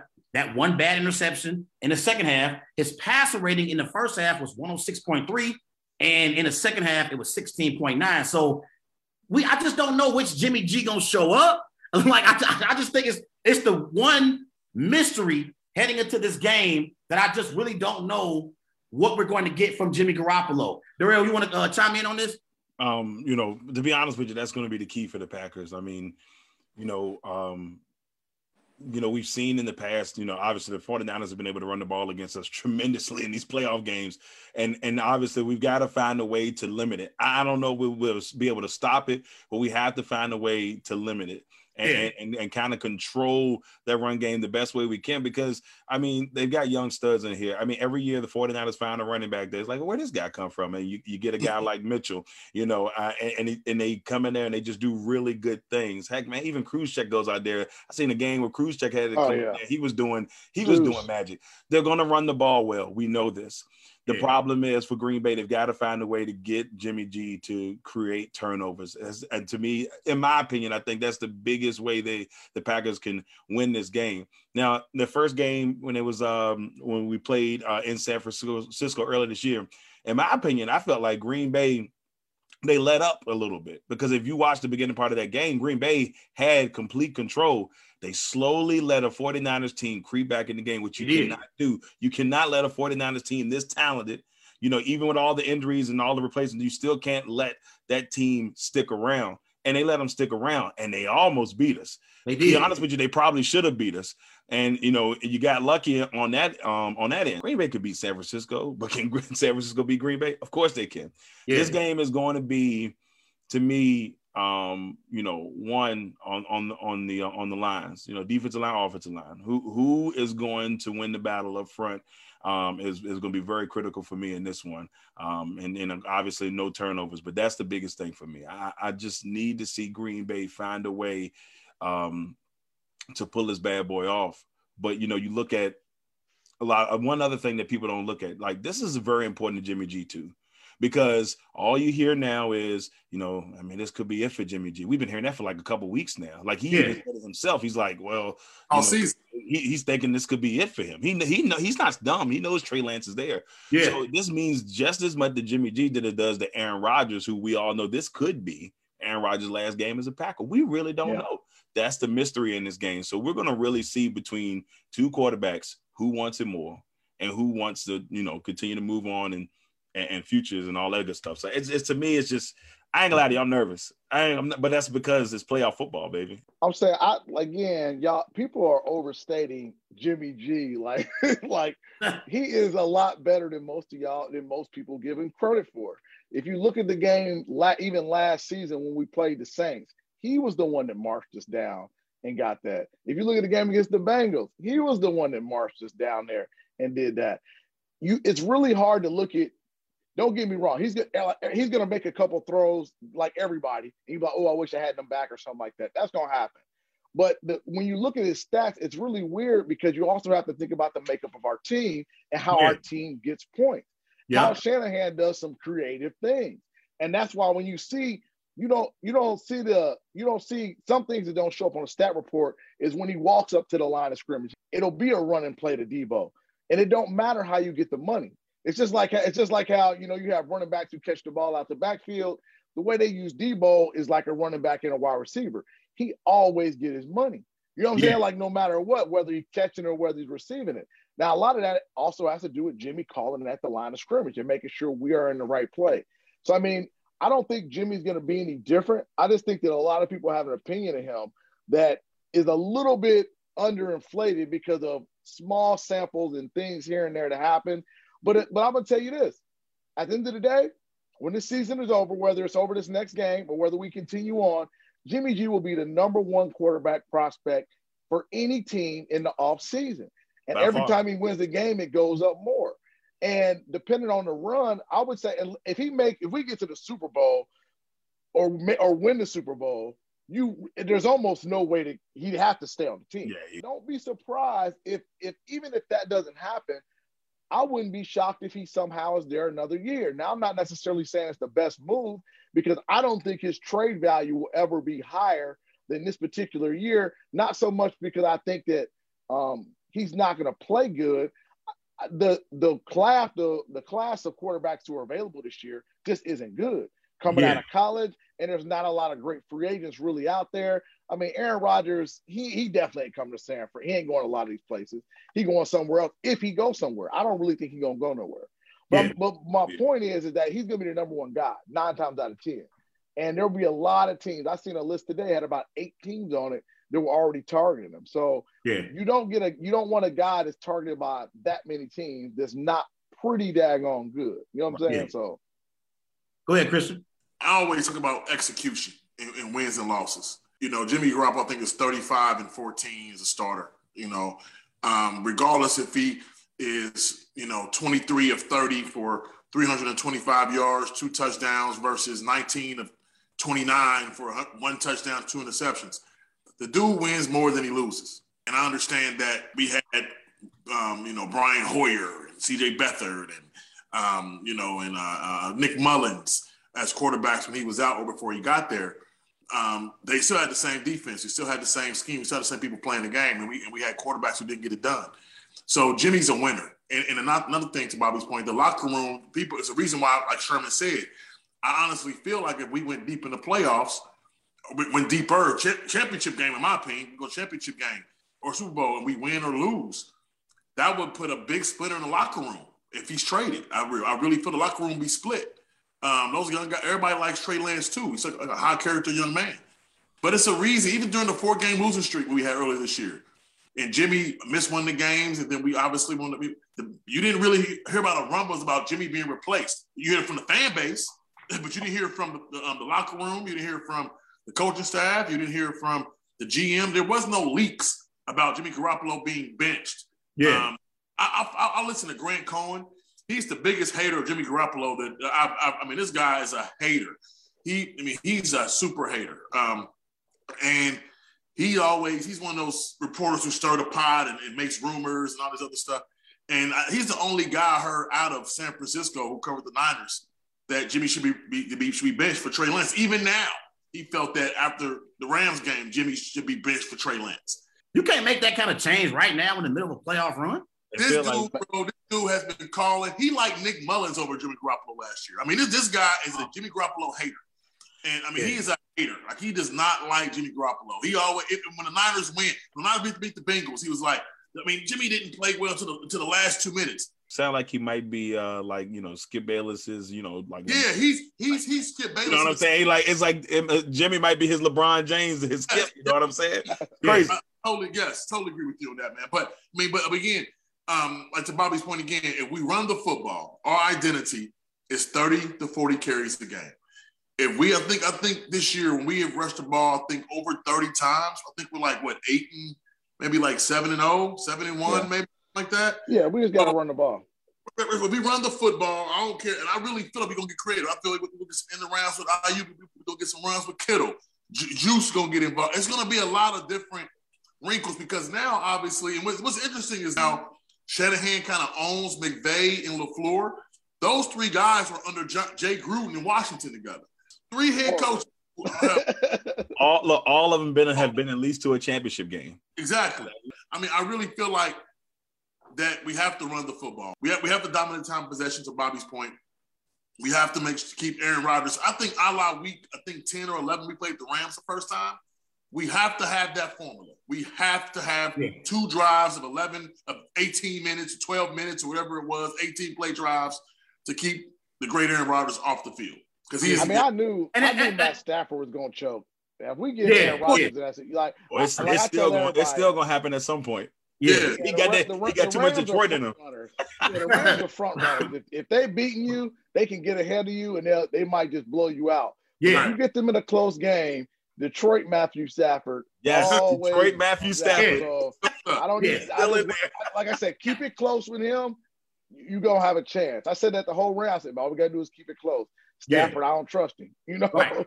But then, I, I want to transition, fellas. Enough about Jimmy G and Matthew Stafford. Let's talk about a quarterback who is a first ballot Hall of Fame quarterback, Mr. Aaron Rodgers. We know he a three-time NFL MVP, more than likely going to win his fourth NFL MVP this year. Aaron Rodgers for his career, 449 touchdown passes, only 93 interceptions, 55,000 Well, we, we know yards. he good. We know he good. I know. I got to read the numbers off a little bit. I know my Packers lost in the 2015 NFC Championship game Mm. to the Seattle Seahawks when Brandon Bostick Mm. botched the onside kick. I know in 2017 we lost the NFC Championship game Oh. to Matt Ryan and the Atlanta Falcons. That's all fine and dandy. I know last year we lost the NFC Championship game to Tom Brady at Lambeau, but Aaron Rodgers can't lose to the Niners again.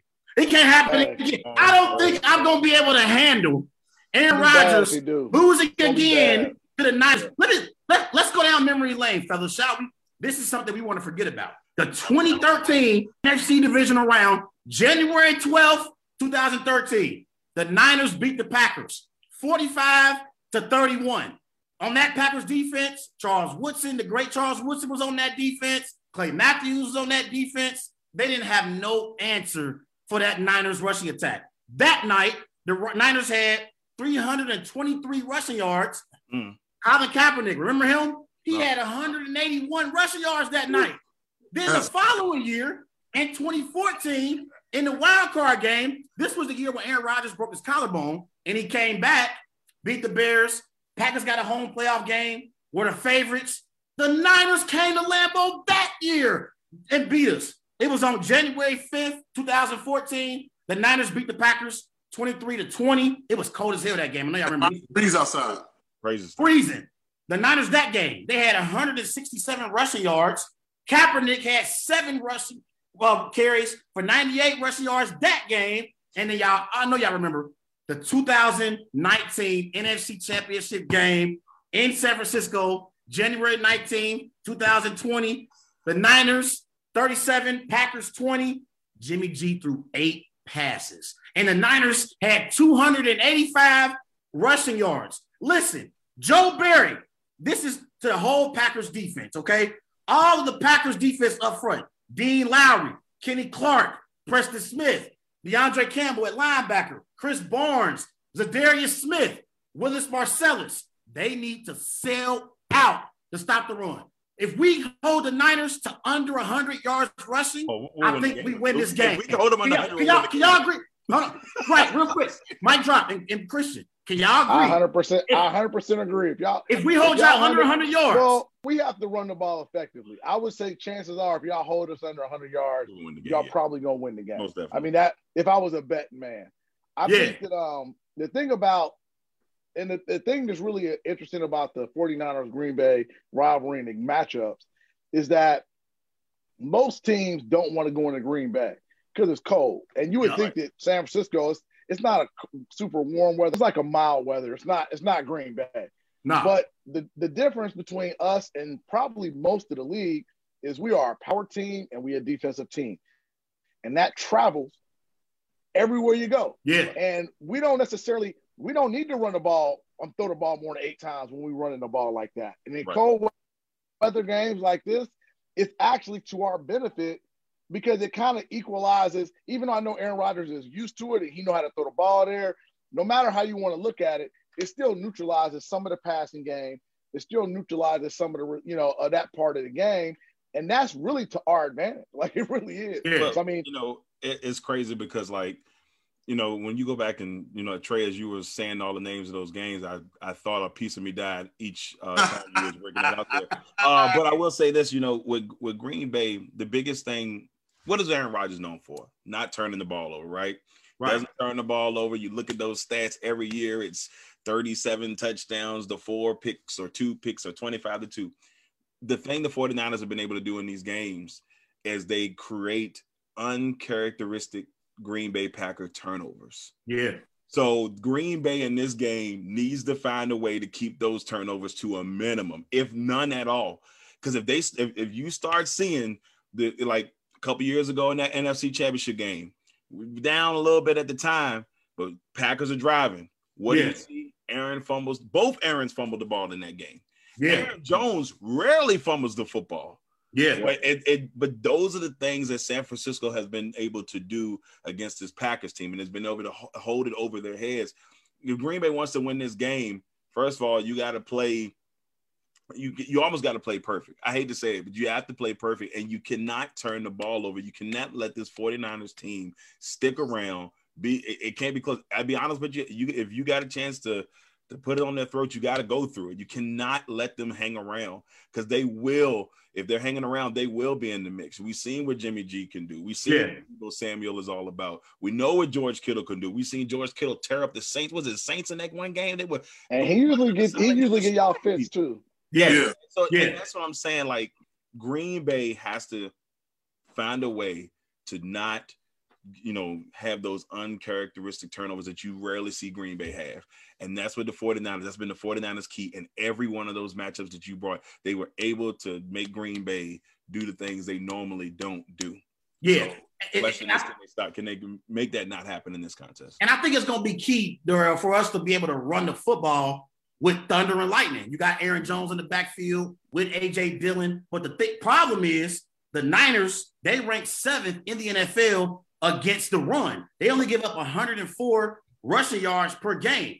But fellas, here's you where we have rush on them. yeah, but here's where we have the advantage. I don't think nobody in that Niners secondary can guard guard Davante Adams. Davante Adams is the best receiver in the NFL. And I don't think Josh Norman can guard him. I know Emmanuel Moseley can't guard him. So I think the Packers have the advantage when it comes to the passing game. If y'all don't apply pressure on Aaron Rodgers, I think that's a recipe for success for the Packers because I don't think nobody in that secondary can guard Davante. Well, I really think don't. the, the real key in the, in the Packers um, receiving corps is going to be Allen Lazard because if you watch Lazard over the last what five five couple of games, you know, like like four or five games, Yeah. you watch Aaron has been going more to Allen Lazard. Trying to, you can tell he's trying to get that really, truly get that comfort level with Lazard, and we've seen streaks of it. And right now, they've been kind of on a, a little bit of a tear together. He's Yeah. going to be the critical part because we already know the 49ers are going to find a way to to you know lock Davante down. They've done it before, and they'll be able to you know they'll have that secondary help to try to watch out for Davante. It's going to be very critical for Allen Lazard to have a big game.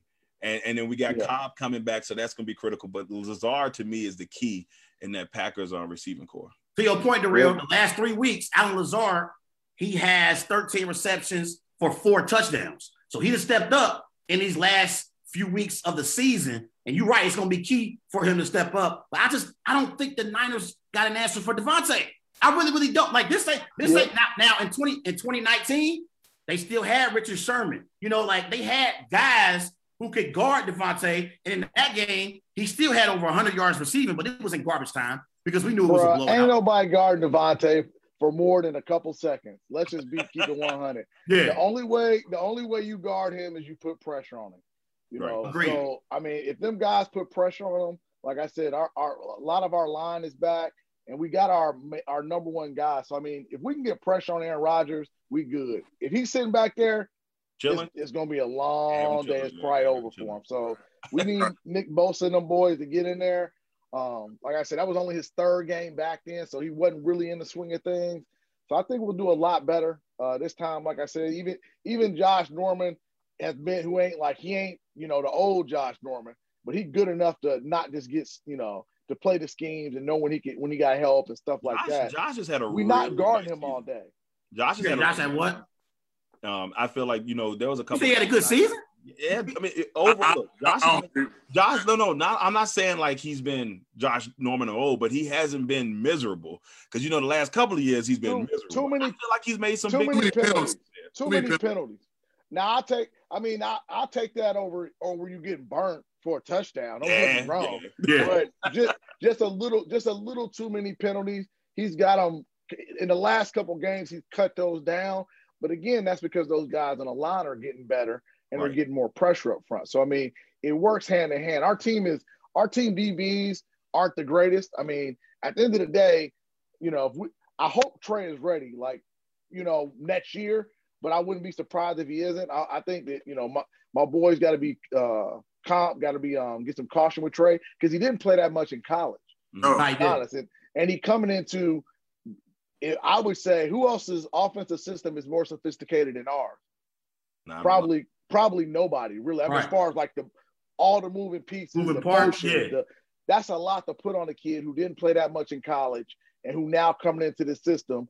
And you got a good team. This ain't a team that you know we ain't bums. It ain't like we, you know, we ain't Chicago. Where it's like, well, you might as well play now. We ain't Right. making the playoffs no way. Now I might as well get experience. Like, no, these these guys are like, no, we got a chance to at least be pretty good and make the playoffs. So I, I think the main thing is you got to pressure Aaron Rodgers. You you only gonna beat Green Bay one way. Pressure Aaron Rodgers and keep him off the field. True enough. You already, you, you know, now it's easier said than done, Right. but that's the recipe. That, Yeah. And you know, if we run the ball and we pressure like like uh, uh, your man said, it's gonna be one on that line. But, that line yeah. is gonna be the gonna be the whole story of the whole game.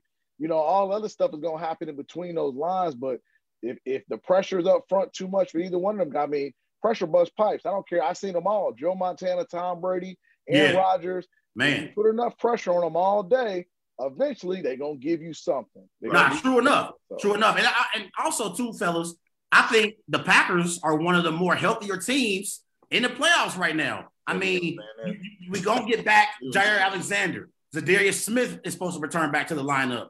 Whitney Mercilus, surprisingly, is going to play in this game. Josh Myers, he returned in the Week 18 game against the Lions, and then Billy Turner also is going to be in the lineup for the Packers up front. It's going to be important because you know you look at the look at, look at the injury report in this game. Nick Bosa, he questionable. Marcell Harris, linebacker for the Niners, he questionable. Ambry Thomas, the cornerback, questionable. Jordan Willis is doubtful. Fellas, make no mistake about it. Nick Bosa gonna play on Saturday night. I Oh, ain't yeah, he's Nick, playing. Bo- Nick Bosa gonna be out there. He gonna be he gonna be out there. All you gotta do is get field. through He gotta concussion drag protocol. They're the gonna figure out a way to make that happen. They gonna figure out ain't no way in hell Nick Bosa ain't gonna play in this game. Well, I mean, I saw, I I saw. agree They gonna have to leave. They gonna have to leave Nick Bosa back. They gonna have to leave Nick Bosa back in San Francisco for him not to be able to play in this game. Well, Ain't I no saw a way. report earlier said he's going to play Saturday. I think it was him and um and Warner. They said Fred, Warner Wa- Fred Warner, yeah. and that um you know he that you know Bosa should be good to go by Saturday. So and those guys are not going to be out. This game, this game is too important. Um, you know it, but like Green Bay has to find a way also to dictate the pace of this game. Yeah. Um, you know, when they in the week three game, they did that early.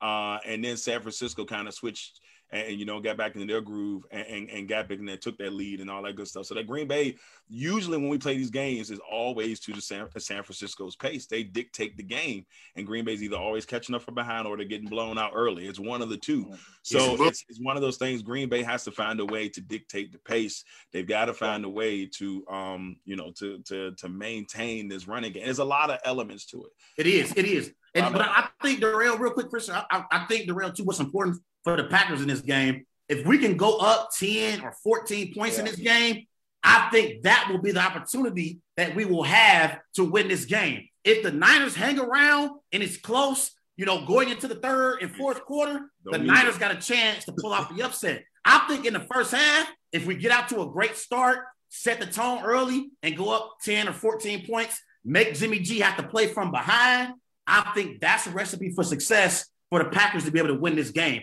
I don't think Jimmy G can come back from a 14 point deficit because because Aaron Rodgers ain't Matthew Stafford. We ain't letting you come back from 17 points down. Okay, you ain't coming back oh. from that if you're down against us. That's just my opinion.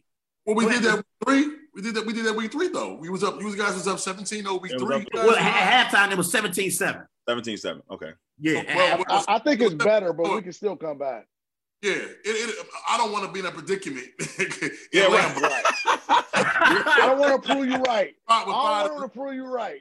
on Yeah. I Yeah. don't, I don't want to be in a. it- again, it's gonna come down to turnovers and run the football. If we can create some turnovers, um, and I'm, and I'm going to um kind of push back a little bit when it comes to secondary. Emmanuel Moseley is a lot better than which a lot of y'all give him credit to be. Mhm. Um, Emmanuel Moseley, is- he had the high ankle sprain. This is what people don't understand about the Bengals game. We were on our fifth corner on the Bengals game with the Bengals game. Okay, Ja'Marr Chase and um, Ja'Marr Chase and Tee Higgins didn't do anything until Ambry Thomas got hurt with the concussion, and we were on our sixth corner, and that's when Chase went off. So even with the and I, I give credit to DeMeco Ryans because of the scheme. This DeMeco Ryans is obviously came under Salah, who's in who's, who's with the Jets, and, And our probably scheme. gonna lose at the end of this year. Well, we probably would go to. He, he had a he had a, um, an interview with I think with Minnesota yesterday or something like that. So, I mean, but the scheme is a really he's really maxed our secondary because we've had so many issues in the secondary. You and, and one thing about Josh Norman, he he had a lot of stupid penalties like, like on third down, third and eight, third and nine. You get a, a, a hand to the face or illegal hitting or illegal touching, And he hasn't played, I think, the last three or four. I think, I think the last, it's a Houston game. I don't think he's played. And Emmanuel Moseley came in, and, and Dontae Johnson's been playing. So we got we got some moving parts secondary. I think we, we are nobody can stop Davante Adams to, to Bobby's point. No, nobody can stop that guy. If we can get pressure, if we get pressure on, on Aaron Rodgers, a la 2019, if we can make if we can make it very uncomfortable for him, like we did in 2019, run the football effectively, play action, some bootlegs with Jimmy, a lot of run after the catch as far as um, some screens to Aiyuk, some obviously some um, some things to, to, to, to Kittle. I really feel like, and I think really, I think really Jauan Jennings is going to be the key to this game. I really feel like Jauan Jennings is going to be is going to be the person. The game he had in um in, with the, against the Rams, he was the unsung hero against the Rams. He had yeah. about two or three big third down catches, and, and, and then running running after the catch after he made those third down catches. He had, a, I really feel he had some big catches against Dallas as well on, yeah. on, on, on, Sunday. So if we could run the football, Elijah Mitchell didn't play against the Green Bay Packers either. Trey Sermon played that game. Not yeah. yeah. You know what I'm saying? We Trey had no running yards. Yeah. Jeff Wilson was out that game too. So so if we can, I think it was Trey Sermon and somebody else that we brought in that um some you know that played yes. that game. Six, I think 67 yards that game. Yeah, Russia. So so so that's so if we can if we can run the football, we got Mitchell, you got Wilson, Deebo's going to do what he does. I really think Kittle's going to be a factor big in the passing game. He just loves to block. I mean, the dude had 900 yards receiving and only played I think 11 12 games. Right. He had that, that four game tear. So pick your poison. You got Deebo or you want or you want Kittle. You got you want Aiyuk or you want Ron Jennings. You you want you want Mitchell. Yeah. yeah. Well, I mean, so yeah. so yeah. As, long, as long Josh as Norman is back to his normal spot, at least at this age, which is a nickel. Is he okay? So he's so, playing nickel more now. You know, I mean, which is good for him. That's fine. He can play in the slot, and you know, Agreed. But he, he's good enough to do that. Nickel. Yeah. He yeah. want he want playing nickel. But one, one more point. Uh, one more point. I'll be quiet. We're some bullies, man, on both sides of the football. Right. Yeah. We're bullies, man. I mean, God, that goddamn Trent Williams has the tone. Like he he we're, we're bullies. We're bullies. Him and Kittle. Yeah. On that left on that left side are bullies.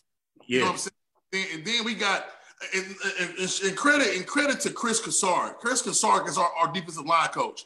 And I watched the, the clips of this dude. This dude is freaking intense. This dude has brought back Arden Key's career. I ain't heard of Arden Key when he was in with, with the Raiders.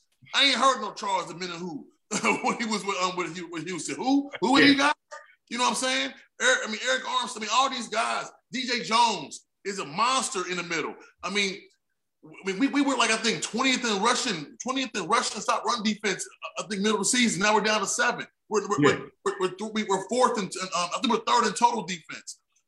Freaking Zeke, I think what Dallas had what 80 yards rushing last week, if that 60 yards rushing. Yeah, but Zeke, but Zeke ain't the same player that he wants. Oh, he's, not. He's, he's, not. But Chris yeah. Paul has six six or seven touches. You know, yeah. my, my, thing is we stopped the number one defense, number one offense in the league last week. Now, most of those most of those yards come against the NFC East or NFC least, right? I mean, you could definitely you know have a number one offense when you're playing um playing the Giants and and, and right. Right. Redskins and, and the Eagles. And I'm not saying Dak is, is, is Aaron Rodgers. He's not. I'm not saying yeah. Lamb or Amari Cooper is Davante Adams because they're not. Right. But to Bobby's point, if we're able to stop the run, we run the football ourselves and put pressure on Aaron Rodgers, I really feel like we have a chance to win this football game. I, I really feel that Kyle Shanahan and DeMeco Ryan are going to have a game plan as long as we execute the game plan. Yeah. We yeah, should see, be good to go. Yeah, see, for me, the key is going to be I think Joe Burr, Joe Barry, the defensive coordinator for the Packers, I want to see how healthy Jaire Alexander is. Because if Alexander is healthy, you match up Jaire Alexander versus Deebo Samuel. On the opposite side, you match up Eric Stokes versus Brandon Aiyuk. Let's see who wins those two matchups. Because right. Jaire Alexander, he caught an interception in the week three matchup when the Packers beat the Niners 30 to 28. Jaire Alexander. Over the, over the, over the, yeah, over the, over, the, over here. And one more thing, real quick, before we get out of here, fellas. I gotta I gotta say this. So last week on Wild Card Weekend, I felt like Matthew Stafford had the most pressure to win on Wild Card Weekend because he hasn't won the playoffs before. I said Matthew Stafford got to win. Like he got to win this game. Now we in the divisional round the playoffs. Joe Burrow and the hometown Cincinnati Bengals they already overachieved. Yeah, Bless house they're money. like they similar. playing with house money. They play with house money. They already, they already, they already overachieved. Ryan Tannehill, he's not an elite quarterback. He, there's no legacy to speak of. Patrick Mahomes, he's been to back back to back Super Bowls. If you don't go to a third Super Bowl, it's okay. It's hard to get back to the Super Bowl. Josh Allen, you won a playoff game, led the Bills to the AFC Championship game last year. That was great. On the N- NFC side, Matthew Stafford finally got that monkey off his back when they beat the Arizona Cardinals on Monday night. Got his first playoff win. Tom Brady, seven Super Bowl se- championships. Tom Brady, Tom Brady. If he mi- if he lose this year, it's okay. Don't matter. All the pressure is on Aaron Rodgers in this divisional round of the playoffs. Make no mistake about it. He got to perform in this game. He cannot go home in the divisional round of the playoffs and lose again to the San Francisco 49ers. Not his hometown team. It cannot happen again. I, I, never forget when Aaron Rodgers got drafted. You remember he fell in the draft because they were talking about the Niners drafting Aaron Rodgers. They be at, they asked Aaron afterwards, like, you know, how, you know, how should the 49ers feel for not drafting? Oh, yeah. He said, Oh, I'm gonna make them, you know, pay for that.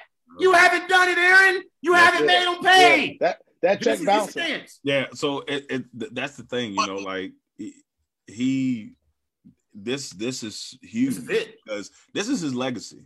You Yeah. know, I mean, Yeah. let, us just Yeah. be honest. Yes, he got a ring, but when you're as good as Aaron Rodgers, and people expect every year, every year, Every I, year. I can't tell you how many times at the beginning of the season I hear analysts say, "Man, I got the Packers going to the Super Bowl." That's how much people believe in Aaron Rodgers. But then you you look around and let's be honest, like the only other time that Aaron's really proved himself in an NFC championship game was in that Seattle one, which you know they didn't they didn't he didn't lose that game for them. That was just bad play calling and just stupid all it was just a lot of stupid stuff all around. Yeah. In those other games, blowouts. And Yeah, in the yeah. game last year, Aaron was, let's be honest, he was timid. Yeah. Aaron picked the wrong time to say, "Oh, wait a minute, maybe I should," you know. And, he, and when he should have ran, when he would have normally ran, he didn't. Yes. So the, the Aaron Yeah. Rodgers, you know, he's got a mental block that he's got to get past. I was do. almost saying like, I remember how Steve Young had to get that the monkey off his back to win the Super House. Bowl that time. Yeah, Even yeah. Aaron has that Super Bowl, that's what It's- this feels like to yeah. me. He has to Yeah. get that Steve Monk, the Steve Young monkey off his back and try to win a Super Bowl now. This is his legacy. If he doesn't, if he doesn't get it here, he can go win a Super Bowl somewhere else. People are always going to talk about how he could not win multiple Super Bowls being the best quarterback in the league in Green Bay. Yes, all the help and all that stuff, but there's many Right. times they were set up for it. Yes. How many championship games do you go to? This is like Donovan McNabb stuff. This is it for you. Yeah, I, I think. I I agree. agree. I think I say this though. I, I'll even I'll double down almost. I would say that the, the quarterback, the two quarterbacks with the most to prove to prove are in this game. I Exactly. think both Aaron Rodgers and Jimmy G have the most to gain Yeah. by a win than anybody else in there. Uh, we know the Bengals playing with house money. You know, I don't get me wrong. I think if the Rams beat, um, you know, who- uh, the Bucs, I don't think anybody's gonna. You know, they're, they're they got to get further than that. But I think if Jimmy G slays Aaron Rodgers, his stock again goes Yeah. up. And I Yep. think Aaron Rodgers cannot lose the first playoff game to the Niners again. Yeah. Or it's gonna be bad. Because I, I Right. can tell you right now, it's gonna you gonna it's gonna be bad just listening to me. No, I know. I know. I know. But see, Packers fans may want him out of. I know, like Packers fans may You know what? it's time to go. Yeah. I you know that sounds crazy, and then I wouldn't say it because I ain't stupid. You you give me my quarterback that's gonna give me in the playoffs every year. You give me my quarterback, but there's a lot of Packer fans that be like, "Go, yeah. you See, obviously didn't want to be here." You Yeah. But you know what though, You fellas? do You know this. You know what, fellas? Uh, and this may sound crazy to me. This might sound silly. I don't think Aaron Rodgers cares about his legacy. I don't. He- I don't and I- and you I and don't you think, right. I don't think. I don't think. I think Aaron Rodgers wants to win the football game, right? I think he wants to win. But Aaron Rodgers, to me, does not come off as being some like Michael Jordan or a Tom Brady or a Peyton Manning. He's he's just that talented, and he wants to win. But I don't. But I don't. I don't see him as like if he loses, I lose to the best Yeah. yeah. of all time. Yeah, I need dis- I totally disagree. Yeah, I think he You cares got about to his have that legacy, attitude. Christian. I think he cares about his legacy. Don't Yeah, I think care. because because care. Because this is the thing, fellas. Y'all talking about pressure. See, I think the remaining eight teams that's left, I think the LA Rams as a team got the most pressure to Agreed. win. Yeah, you know, they, they got they got too much talent. They got team. too much talent not to win. But also the Packers right there too. Because over the last three years, under Matt LaFleur, the Packers in the regular season, they 39 and 10. Aaron Rodgers about to win his second, you know, NFL MVP under Matt LaFleur as the head coach. But he cannot lose to Jimmy G in mm-hmm. this round. And like I said, I think it's, this is a game he has to win. And for his talent, Aaron Rodgers should be in the conversation with the greatest mm-hmm. odds of all time.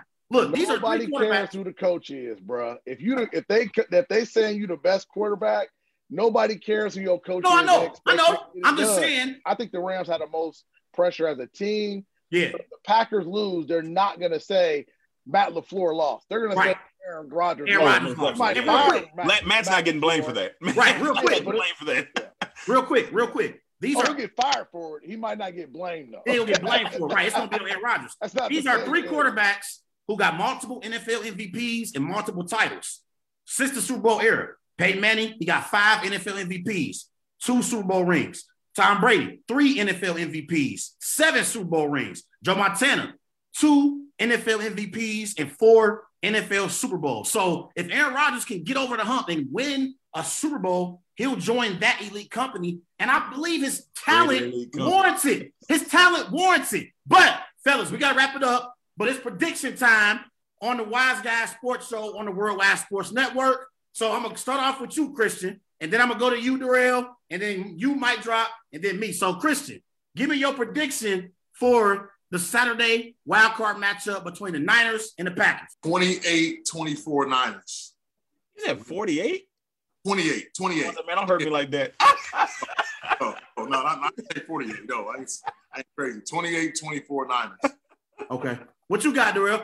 Man, um, it's crazy, man, because I don't want to say it's gonna be a low scoring game because I don't know if it's that or not, but it, I I'm gonna say What's the weather report? What's the weather- ah, man, the way- I think it's like four, I think it's supposed to be 14 degrees. Yeah, that game. Uh, 14 degrees, will chill, Is it? will chill, uh, negative, um, wind chill negative like zero or some stupid number. I'm gonna say 20, I'm gonna say Woo. 24, 24, 21. Um, I just, I just think it's gonna be a close game because this is who they are. I mean, these two teams just, I don't want to speak too deep into it because I don't want to put my foot in my mouth. I just, I just hope my boys win. That's all I hope. Please get me over the hump. Man, man. And real quick, real quick, fellas, it just feel like in order for the Packers to reach their ultimate goal and for Aaron Rodgers to get back to the Super Bowl, you're going to have to beat some teams that you lost against already in the postseason. Exercise It just- the demons. It, it just feel like it because if we if, even if we win, if Tom Brady and the Bucs beat the Rams, we got to see the Bucs again at Lambeau next week. So it just feel like it's only right to play the Niners in the postseason at Lambeau for the right to get to the NFC Championship. It just feel like it's it's part of the course, man. Go ahead, Mike Drop. He took my score. Oh, I'm sorry, bro. is, I'm sorry. I'm gonna go. Uh, I'm gonna go. Since he took my score, I'm gonna go 30, 30 24 Niners. 30 24. Okay, you got 30 24 Niners. Okay. The moment of truth. Okay, so Aaron Rodgers need to win this game. The Packers need to win this game. The Niners playing with house money. They playing with house money. They've already gotten farther than their expectations were, you know, at different points of the season. I remember early in the season, the Niners were three and five. They dropped to eight and seven. You know, when they lost to the Titans before Christmas, they were down 17 to zero to the LA Rams. I mean, their season was supposed to be over weeks ago. They're here. I think the Packers have all the pressure in this game. I think Aaron Rodgers will outperform Jimmy Garoppolo. I think the Packers defense will contain that Niners running game. I know I'm rolling with the Packers to beat the Niners. I got Packers 27, Niners 17. I think we contain that Niners running game, and we're gonna force Jimmy G to have to beat us. I don't think it's gonna happen though. I don't think I gonna happen. So I'm rolling. I gotta roll with my boys to get the job done at We're, we're surprised you picked him. We're so shocked. I don't think nobody on this panel was picking the opposite. right. Packers, 20, Packers 27, Niners 17. But real quick, before we get out of here, everybody send out your social media before we leave. Start off with you, Christian. Uh, the Christian Bradley um, on IG. um, for fashion tips and some stuff I got going on as far as me cons- consulting. Fashion fly underscore for the underscore low. I'm sorry, fly underscore four underscore low. And then on Facebook, um, there's my name, Christian Bradley. LinkedIn, Christian Bradley as well. Oh, and I'm hiring at Try Help. You need a job, come holler at me. www.tryhelp.com. I got 12 open jobs. so so holler at me. Go ahead, Mike Drop. This is a famous DJ here in the city of Cincinnati. One of the best DJs. All right, my man Mike Drop. Go ahead, shout your social media out. All right, so uh, on um, IG it's just Mike Drop, M I C D R O P. Uh, on Facebook it's Robert Anthony. On Twitter it's Mike Drop, DJ Mike Drop, I think. Somebody stole my, somebody hacked my other account. It used to just be Mike Drop. Oh, the thievery, the thievery. Go ahead, Darrell. You can hit me up on uh, Instagram. Let's see, Instagram, TikTok now, I guess. Uh, Instagram, TikTok, and on Twitter at Dlo underscore legacy. Um, you can also hit up the Legacy Maker Sports Network on Twitter at Legacy Maker SPN. Um, you can hit us up on YouTube um, and Facebook at Legacy Maker Sports Network. And you can hit us up on Instagram at Legacy Maker Sports. And I'm on Facebook as Darrell Leon Sr. Just for some context for our listeners, I got a text from Mike Drop on Monday, 11 17 a.m. when we knew we were playing the Niners. This was Mike Drop. He said, No cap. Y'all got the better team this year, but I know y'all don't want to play us because we give y'all a hella matchup problems. Real facts. He said, he said, we y'all Achilles heel. If y'all beat us, y'all going to the Super Bowl. So Yeah. my drop already spoke. Christian, if we pull off this win over your Niners, do you believe my Packers are going to the Super Bowl? Yes. Okay. Okay. Yeah. I- I They had to better. they better. I can't take another They interview. better. That's, that's to me, it's a waste. It's a waste. You have if you. I feel like whoever wins this game going to go, go to the Super Bowl. That's, that's how I feel. Yeah. And Yeah. I, I, and I I love- feel that way too. My, Yeah. my, my dream scenario is to be is, is for Jimmy to beat y'all, and then Jimmy to play Brady. play Tom Brady, Yeah, yeah. Tampa.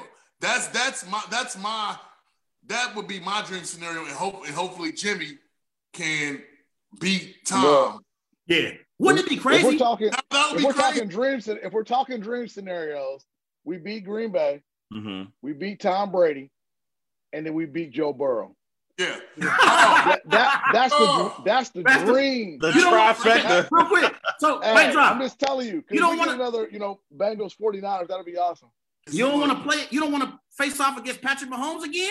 He already beat y'all two years ago in the Super Bowl. I, it would be more entertaining, and this city would be way more fun if Oh, I yeah. had to play the. It would, it would, it would be so I mean, you know what. I'm saying? Like, I'm just keeping it So 100. much First of all, the city gonna be on fire. Man, I'm gonna have a ball, and Man. I ain't never picking the Bengals over us in no scenario. No way. Ever. no way. I ain't never Ever. said. I never said they ever had a better team than us me either. ever. Me either. Ever. Me either. Ever, I, me either. But but real, but fellas, you know what would be crazy?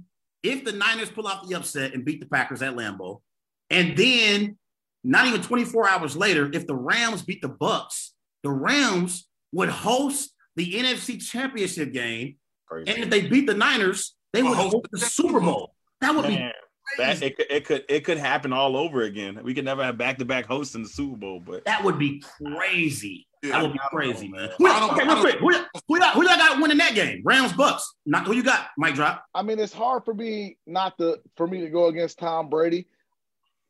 And I just, I like I said, eventually, eventually Matt Stafford shows up. I mean, Yeah. you know, like, and I don't think this game is going to be a blowout. So I'm going to take Tom Brady because I think it'll be close. I don't think the Rams will blow them out. Um, but if the Rams get, get up big, like I said, they're front runners. They- Yeah. If they up on you, you're in they, trouble. they, because, are not getting know, stopped there up on. Yeah, Yeah, yeah. So Who you got in that and they game, know Chris? you got to throw, and they know you got to throw with that with the with Dot with uh Von and uh Aaron Donald. Yeah. that, that's just a that's just a recipe for disaster. So Who you got, Christian, in that game? I think the Rams are going to beat them, and, and the reason why is, is that is that on offense, I know they get Leonard Fournette back, but on offense, they're too banged up. You're missing Chris Godwin, Mike Evans is a beast, but you put Ram- Ramsey on, follows him, and kind of negates him. I think again, you don't want to bet on Tom Brady. I just feel like they're missing too much, and, and, and Aaron Donald, probably probably this side of Lawrence Taylor or, or uh, Reggie White, is probably the most disruptive. I ain't never seen a dude do the shit he do, stuff he do. I'm sorry. I mean, I mean, Aaron Donald just just just just disrupts defense offenses on, all by himself. So And I, think the Bucs have a have an issue with um a, a tackle or something like that. So yeah, man, yeah, man. So yeah, see, I, am actually rolling with the Rams to beat the Bucs as well. I think the the, the the Bucs got too many injuries, and they've played the most games more than any other team. You know, at this point in the season, given the fact they went on a run last year, uh, the only reason why we even giving the Bucs a chance is because of Tom Brady. But I think the Rams have a more complete team because oh, yeah. the Bucs dealing with so many injuries, and they got some injuries up front. Jensen, the center, uh, Wirfs, the tackle, is injured as well. You know, they don't have the interchangeable parts like they had last year when they went on a run. No Antonio Brown, Chris Godwin is out for the season. Uh, I think this, they're going to have to include their tight ends in their game plan if they're going to win. Talking about the Bucs, Rob Gronkowski, we know he's one of the best tight ends in NFL history. You know, you got Cameron Brate, you got OJ Howard. That's where Byron Leftwich, the offensive coordinator for the Bucs, that's where they have to lean towards to have success for the right. Bucs offense. But I think Tom Brady keep the Bucs close. I got the Rams beating the Bucs 30 to 23. And the Rams beat the Bucs earlier this year, right? They already beat them this they year. Did. Yeah, they, they did. 34 24. Who you got, They got the better team. Um, they got the um, better team. I don't. I have a rule. I, I, don't bet against Tom Brady only because I've seen Tom Brady win with less talent um, on his team, and so for me, it's just like I, until somebody can beat the man, I, I'm not going against him. Unless the Green Bay's playing them next week, that's a different scenario. Yeah, that's a different scenario. But besides that, in any other game, I don't go against Tom Brady until you can prove it. Now the Rams have beat him, yeah. But I just it, in this atmosphere, it's different. So I've seen him win with less talent. I'm going with Tom and the Bucs. What's your score? Ooh, it's probably going to be crazy. So I, if I had to go, it's going to be high scoring. I'll say 35, 31. 35, 31. 35, and I, yeah, and last week against the Cardinals, Stafford only threw 17 passes. Right. He gonna have he gonna have to have way more pass attempts they in this ahead. game. Yeah, they was ahead though. They was right. They was ahead. That's true. But fellas, I want to thank you all for joining me on the Wise Guys Sports Show on the Worldwide Sports Network. We're gonna have a great divisional round of the playoffs. Y'all enjoy y'all weekend. I'm definitely gonna be in contact with all three of y'all because we we we gonna be we gonna be locked this in lockstep on Saturday watching this game. And then and then the real I gotta say this, and Christian and Mike John gonna know what I'm talking about when I say this. If the Bengals find a way to beat the Titans, I can, there's no way that I could sleep good at night knowing the Bengals went farther in the playoffs than the Packers. So I'm gonna be sweating like I'm gonna be sweating bullets if the Bengals. Yeah. Hey, they're gonna let you have it, Trey. They're gonna let you have it. They've been oh waiting for God. it. You gotta hope. You look. Oh my God. I'm rooting for the Bengals. I, I mean, the, the, city is so much more fun when, when yeah, the city's fun when they win. No matter what nobody says. I love the, the Niners, but man, I'd love to see the Bengals win because these people, they, they, you thought they, they was acting like they won the Super Bowl last week. Yeah, they win this week, man. Hey, y'all yeah. might not have a city to go to the next day. That's what I'm saying. you never know. Yeah, but fellas, I appreciate you joining me tonight. Y'all have a good night. I appreciate it. Thank you, brother. Okay, Take care, brother. That was Mike Drop, diehard 49ers fan, Christian Bradley, diehard 49ers fan, and Darrell Owens, CEO of the Legacy Sportsmaker show on the Wise Guy Sports on the Worldwide Sports Network. There you have it. I got Packers 27, 49ers 17. Everybody remember go and follow Wise Guys on Twitter at Wise Guys underscore H, also on Facebook, Wise Guys. And be sure to follow Wise Guys on Instagram at These Guys Know Sports. I'm Trey Larkin signing off the Worldwide Sports Network. Everyone have a great night. Peace. You're, you're, you're listening to the Worldwide Sports Radio Network.